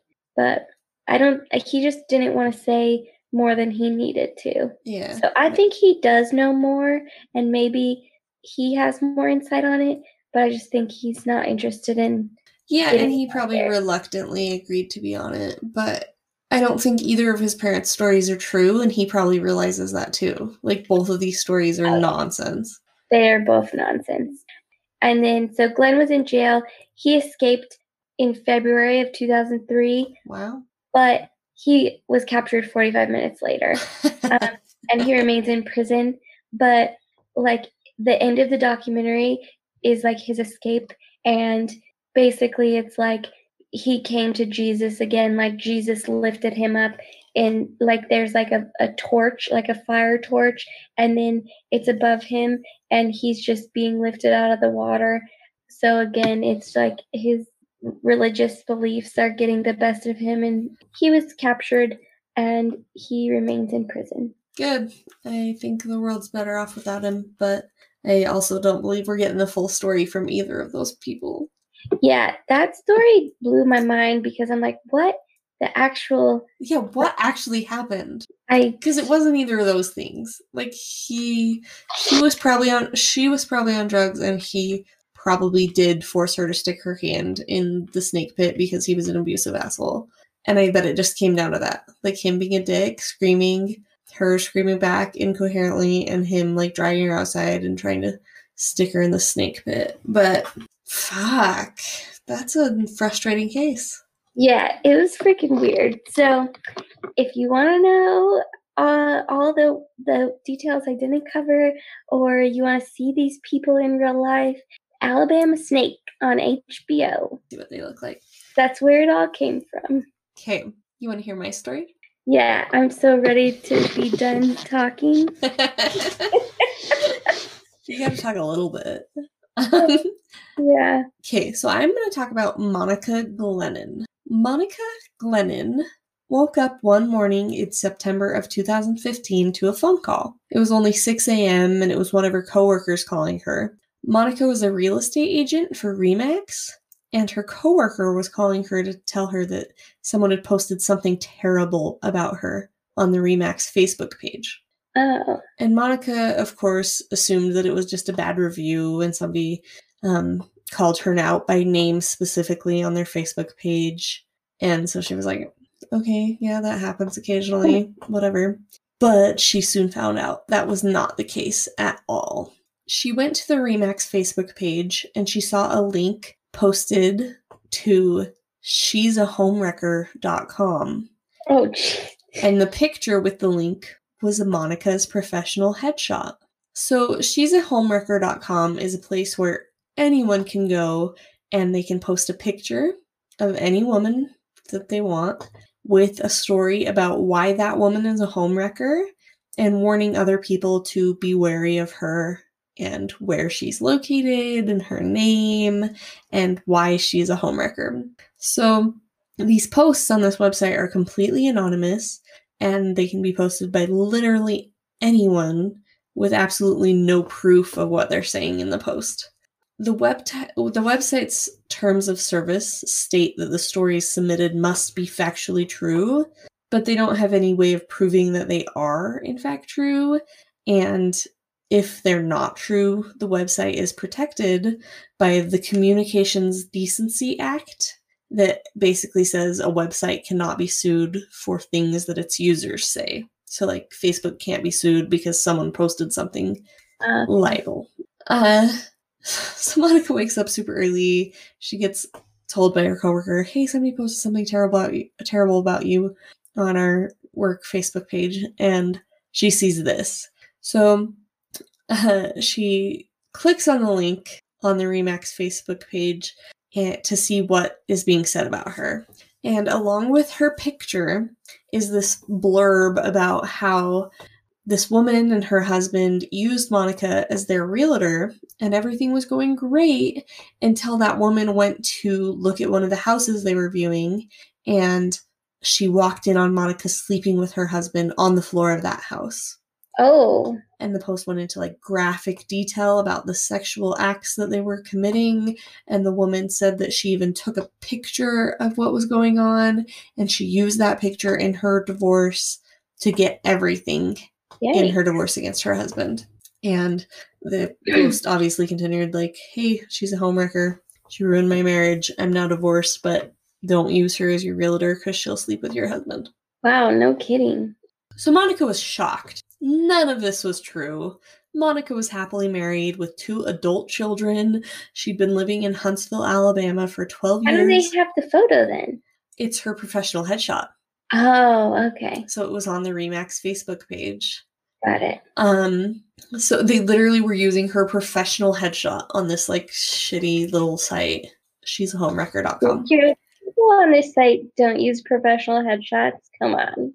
Well, and it's just literally like random people posting about other people they don't like. So you could literally just like get in a trashy fight with someone and then they steal your picture and post about you and write anything they want on this website. That's nasty. People are ruthless. Yeah, it's fucking terrible. So, Monica has been happily married for many years. She has two adult children. She'd been living in Huntsville, Alabama for 12 years at this point. Her husband was a veteran Marine and she sells houses. Um, she's also from Poland originally and speaks with a heavy Polish accent, but she's been living in America for quite a while and is like a pretty older blonde lady. So the post had been posted on Remax's Facebook page by someone named Ryan Baxter. Ryan Baxter had also gone through Monica's Facebook friends list and sent the link to a bunch of her family, friends, coworkers, including her husband. So in the message to her husband, they sent the link and they wrote, "Sorry to sorry to be the one to let you in on this." With a link to how she's a homewrecker and the very specific details about how she slept with one of her clients and his wife caught them. Um, so Monica posted in the comments on the website, she's a homewrecker.com, and was like, Hey, this is me. This isn't true. Please take it down. Like, this didn't happen. It's not true. You're slandering me. But other people were commenting back and being like, um, why would someone make up such extravagant stories about you if it wasn't true? So they're bored and they don't have a life. Yeah, but these other people commenting are also trolls, like who's just scrolling she's a homewrecker.com and That's like true. commenting back to people. Like no one wants to believe you that it didn't happen. They want the drama. They want to think you're a homewrecking hoe. They want to argue with you online to feed their little sixth sense of drama in their head. Yeah, exactly. It's just gross. So she tried like commenting on it and other people were like, uh sure, whatever. Um, and then the post started getting shared to other websites that were similarly meant to shame people. Um, so it got one of the sites it got shared to was badbizreports.com or badbizreport.if or something, but whatever. It's a shitty site. Don't go there. Um, Bad Biz Report. And they specifically were linking it to Remax Real Estate because she's a realtor. Um, and so they bad biz report had this shared this post with the exact same information as she's a homewrecker.com and it's showing her picture it's talking about why you shouldn't do business with her. It's just shitty and it's going kind of viral. It wasn't a huge thing but like if you googled monica's name the first thing that came up was this slanderous piece of trash about her. Um so Obviously, her business suffered after this. Most people Google their realtor to see who they're getting into business with, and yeah. no one's going to pick the one that's going to sleep with their husband. Or just has these horrible, like, trashy things about them online because you don't want to drama realtor and right. invite that drama into your life. So you're going to skip that one. Over the next few months, the rest of the year, her business definitely took a hit. She was getting like half as many listings as she was before. She probably lost out on like $200,000 in commissions on home sales and stuff. Uh, and she still had no idea who would have posted this about her. Like, why would someone want to do this to her? Thankfully, her husband like believed her when she told him it wasn't true and didn't divorce her or anything crazy like that. But it still was ruining her career. It was ruining her good name whole life, basically. Yeah, like, and it got sent directly to all of her family and friends. Yeah. That's embarrassing and awful. She literally was rethinking her relationships with every single person in her life. Like other realtors, maybe some of them were mad at her for some reason, or like, like who's doing this? Yeah, or just some minor acquaintance that she might have pissed off in some way or another, but she literally couldn't think of anyone that she would piss off bad enough to do this to her. And she wrote repeatedly, multiple times, to all of the websites that were sharing this information, being like, hey, this is false. Please remove it. None of it's true. You're slandering my name, libel, all this stuff. But none of them would actually remove it. They all just ignored her completely. So finally, the only way she could do anything about this was to take them to court. So she sued multiple websites in 2016 for libel and copyright infringement because the picture they were using was her professional headshot and she owned that picture. So them using it was copyright infringement just to try and get any grounds to have it removed from their website. Um, and through this lawsuit, she was able to subpoena she's a homewrecker.com and Facebook for the IP addresses of uh, who was who was posting these things. Oh wow. Yeah she's spending a shit ton of money in legal fees. Yeah. But she gets the subpoena and she finds out that the original post on she's a homewrecker.com was from Molly Rosenblum. Monica was super surprised to hear that it was Molly Rosenblum because she had no idea who the fuck Molly Rosenblum was. Didn't know this person at all. Complete stranger to her. So, turns out Monica had pissed off Molly on the Facebook comments of a news article oh my god. in July of 2014. You've gotta be kidding me. Yeah. So in July of 2014, 14 months before the snap was posted to she's a homewrecker.com, uh, a local news station had posted an article about a 14 year old girl who had visited Auschwitz and taken this like smiling selfie. So it's her standing in the middle of like the death camp of the Holocaust. And it's just like this cheesy, like, "Mm, I'm 14 year old and I think I'm cute, taking a selfie at Auschwitz. Not, in, it means poor taste. Yeah. So the local newspaper in Alabama posted this article, shared it to Facebook, and were like, What do you think? Was this in bad taste? And a lot of people were like, Yeah, that's super disrespectful. Auschwitz shouldn't be a place for selfies. Like, that's terrible. This girl's dumb. Blah, blah, blah, blah, blah. But Monica disagreed. She was like, You know what? Kids make mistakes. At least the girl is visiting the site and like appreciating history and realizing like that sort of thing from history. And the internet shouldn't form a mob against this poor 14 year old girl because she did something stupid. But then Molly Rosenblum disagreed with her. She commented back to Monica that Auschwitz was a somber place for reflection and not an appropriate place to take selfies. She said she was of Jewish descent and suggested that others didn't have a full grasp of the Holocaust because they weren't Jewish.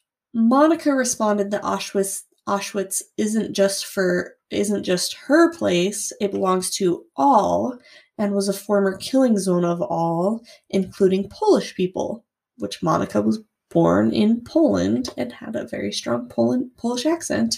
She understood that part of the Holocaust. So basically, Monica's like, this girl's 14. She fucked up. Let's not try and ruin her life because of it. And Molly Rosenblum was like, no, she shouldn't have done it, period. Fuck you. And Monica was like, mm, okay, well, like, Auschwitz isn't just for the Jewish people. All of us can learn from it. And Molly did not like that.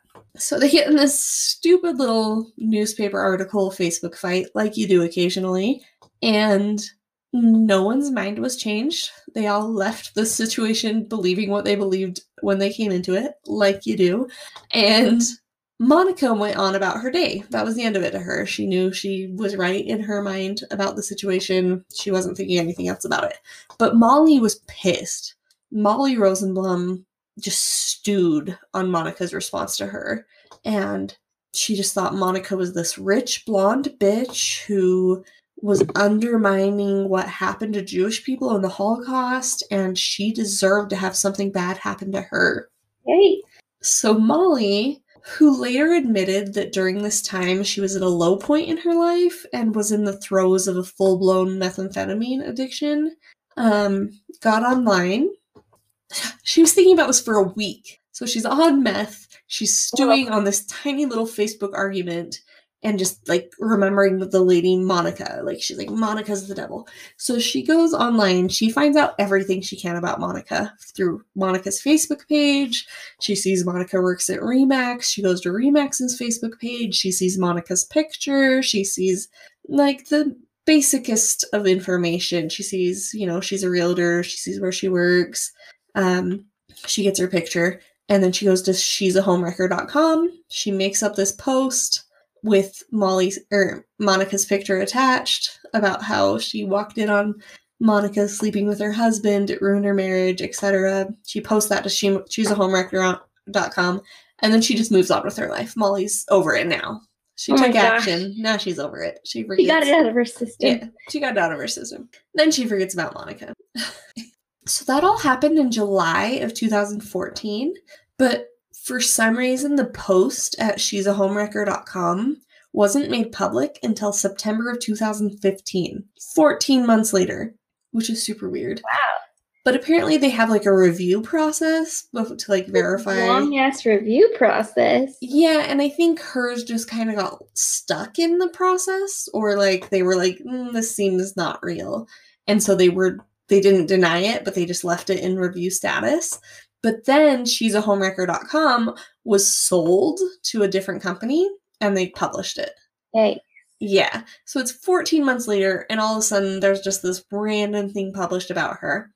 And then after it was published, this person going by Ryan Baxter on Facebook saw it and they decided they really needed to share it everywhere so that everyone that knew Monica personally knew what a terrible person she was. Yay. Yeah, so Ryan Baxter really enjoyed doing this. Um, Ryan Baxter would go to she's a homewrecker.com, read these stories, and see if she could find these homewreckers in real life, and then go to their Facebook friends list and send the the information to anyone they could find. They just thought it was funny or something. So that's how they spent their time. Gosh, some people need to get a life. Yeah. So this all comes to light in like September of 2015, and Monica is trying to get people to take it down. They won't, so she has to go the legal route. So after a year of legal fights and a hundred thousand dollars in legal fees, Monica got those subpoenas and found out about Molly Rosenblum. And then she also found out who Ryan Baxter was, who was sharing the information on Facebook. So the person going by Ryan Baxter on Facebook was actually a woman named Hannah Lupian in California. And so she filed a legal complaint legal complaint against Hannah Lupian and the Facebook page of Ryan Baxter. And that Facebook page was deleted. And they never heard anything else from Hannah. Good.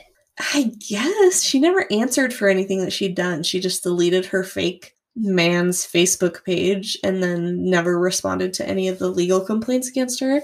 But she never did anything bad enough for them to like arrest her or anything. So she just was shitty, but yeah.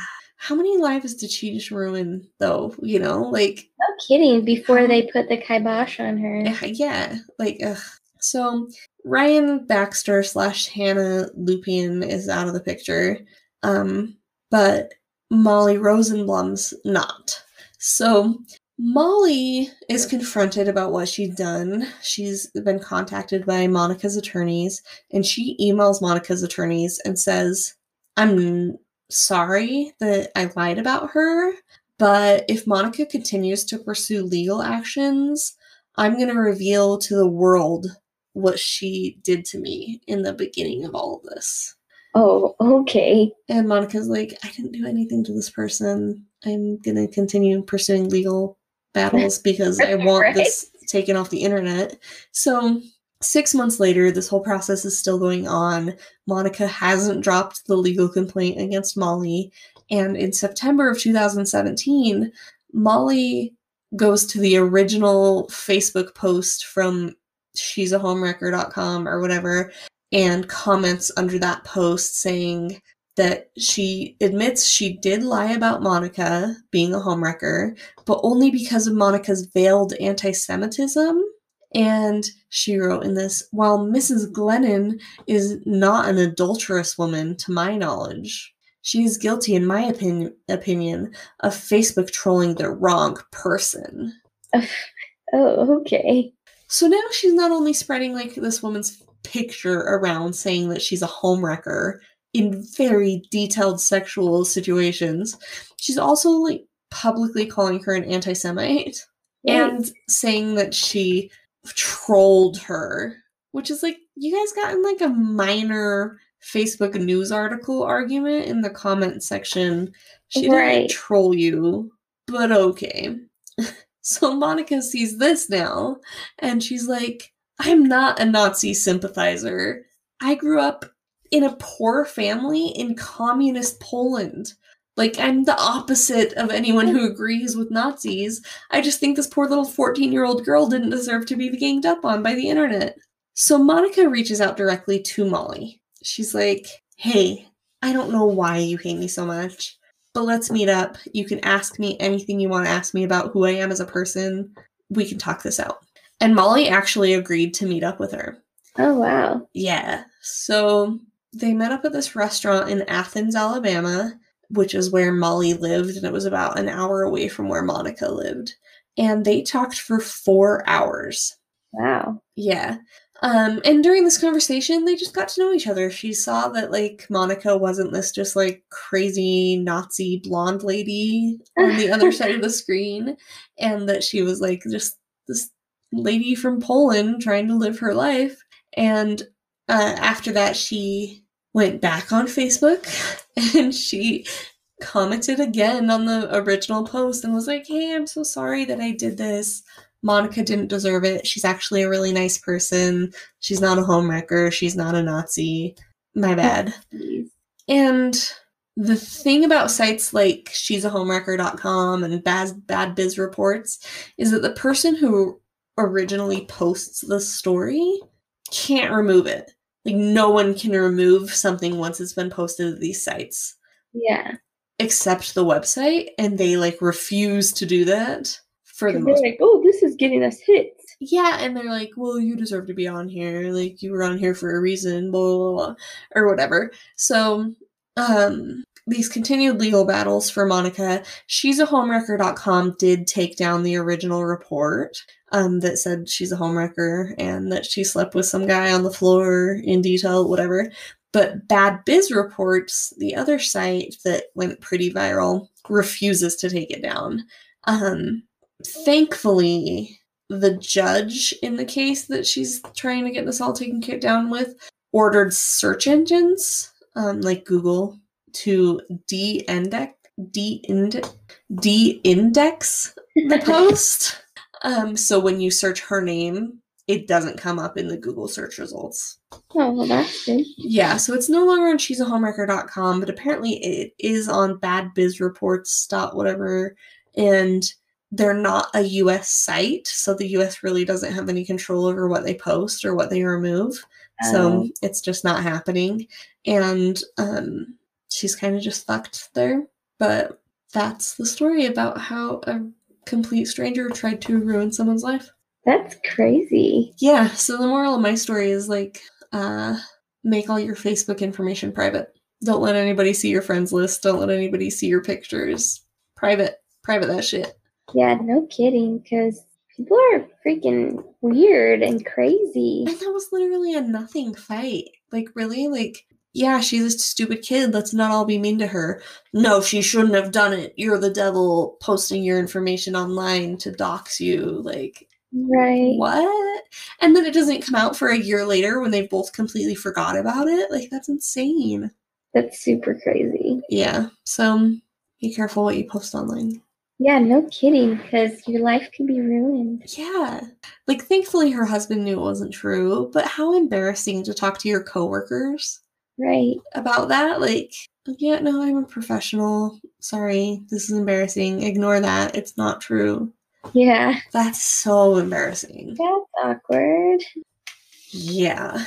So that's my Alabama story. Next time we're in Alabama, I'm going to tell a story of a lottery winner. Ooh. I wish I win the lottery. Me too. That would be ideal.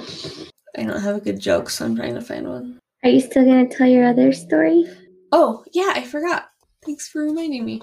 Uh, so I found this other story when I was looking for stories from Alabama, and it's really short, but it was funny, so I wanted to share it. So in June of 2019, the Limestone County Sheriff's Office received a tip that Mickey Paulk was keeping a wild animal in his apartment.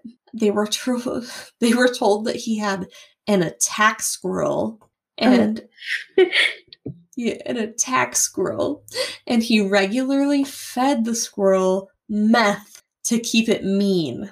What? So, police executed a search warrant on Mickey's apartment, and not only did they find his quote unquote attack squirrel, lovingly named Deez Nuts, they also found meth, drug paraphernalia, ammunition, and body armor. oh my gosh. He was not home at the time, so he did not get arrested. Officers released the squirrel into the wild, Um, but later, Mickey took to Facebook to let people know that he, when he returned home, he whistled for Deez nuts, and, and Deez nuts came running back to him. Oh my gosh. He was later arrested for a felony warrant unrelated to the squirrel, but was facing charges including possession of a wild animal on top of his other charges. Deez nuts. Oh, that's great. Yeah. So you can't keep a wild squirrel in your apartment. I bet you can't have raccoons either, or Oh. venomous snakes. Probably not. Tying it all together there. Yeah. Nope. We don't want any of those. Yeah. No, thank you. That's hilarious. These nuts. Deez nuts. The name of his squirrel. And he was posting on Facebook about it. He was like posting Facebook videos about like how they haven't caught it. And he said Deez nuts came back to him and but he boarded Deez nuts until he figured out his legal situation. He boarded him. Yeah. Uh, That's too funny. yeah. Okay. Where does a penguin keep its money? I don't know where. In a snowbank. Uh, That's a- not very that's funny. pretty clean joke for us. Yeah. Uh, how is sex like air? Uh, I don't know. It's not a big deal unless you're not getting any. Ooh, but um bum. Okay, so I googled stenographers and they don't make very good money, apparently. Oh, It can be six months to a year of training, depending on how quick you pick up the crazy typing. But you don't make great money, so maybe I won't pursue that. huh. Yeah. Stenographer. 45 to 72. And there were varying things, because one of them said it was like a high of 55 grand a year, but another one said you could make up to 200,000 a year, but that didn't seem to be you the could consensus. make up to 240. I don't think that's very common. Yeah, probably Most not. of them were like 40 grand a year. And maybe I'd be really good at it so I could get a great job doing it, probably. Probably. All right. Um next week we are in Florida. Florida. Florida. Florida. Ooh, Florida is crazy. So that should be a good one. Yeah, there should be lots of stuff to pick in Florida. Yeah. It also makes it really hard though. Yeah. So join us next week, and uh, it'll be like our New Year's Eve edition. Merry Christmas, everybody. Thanks for listening. Follow us on social media. Let us know what you think. We love you guys. If you want to know, Christmas. Merry Christmas. If you want to know any more information, look at our show notes. We link to our sources. Thanks. Bye. Bye. Bye.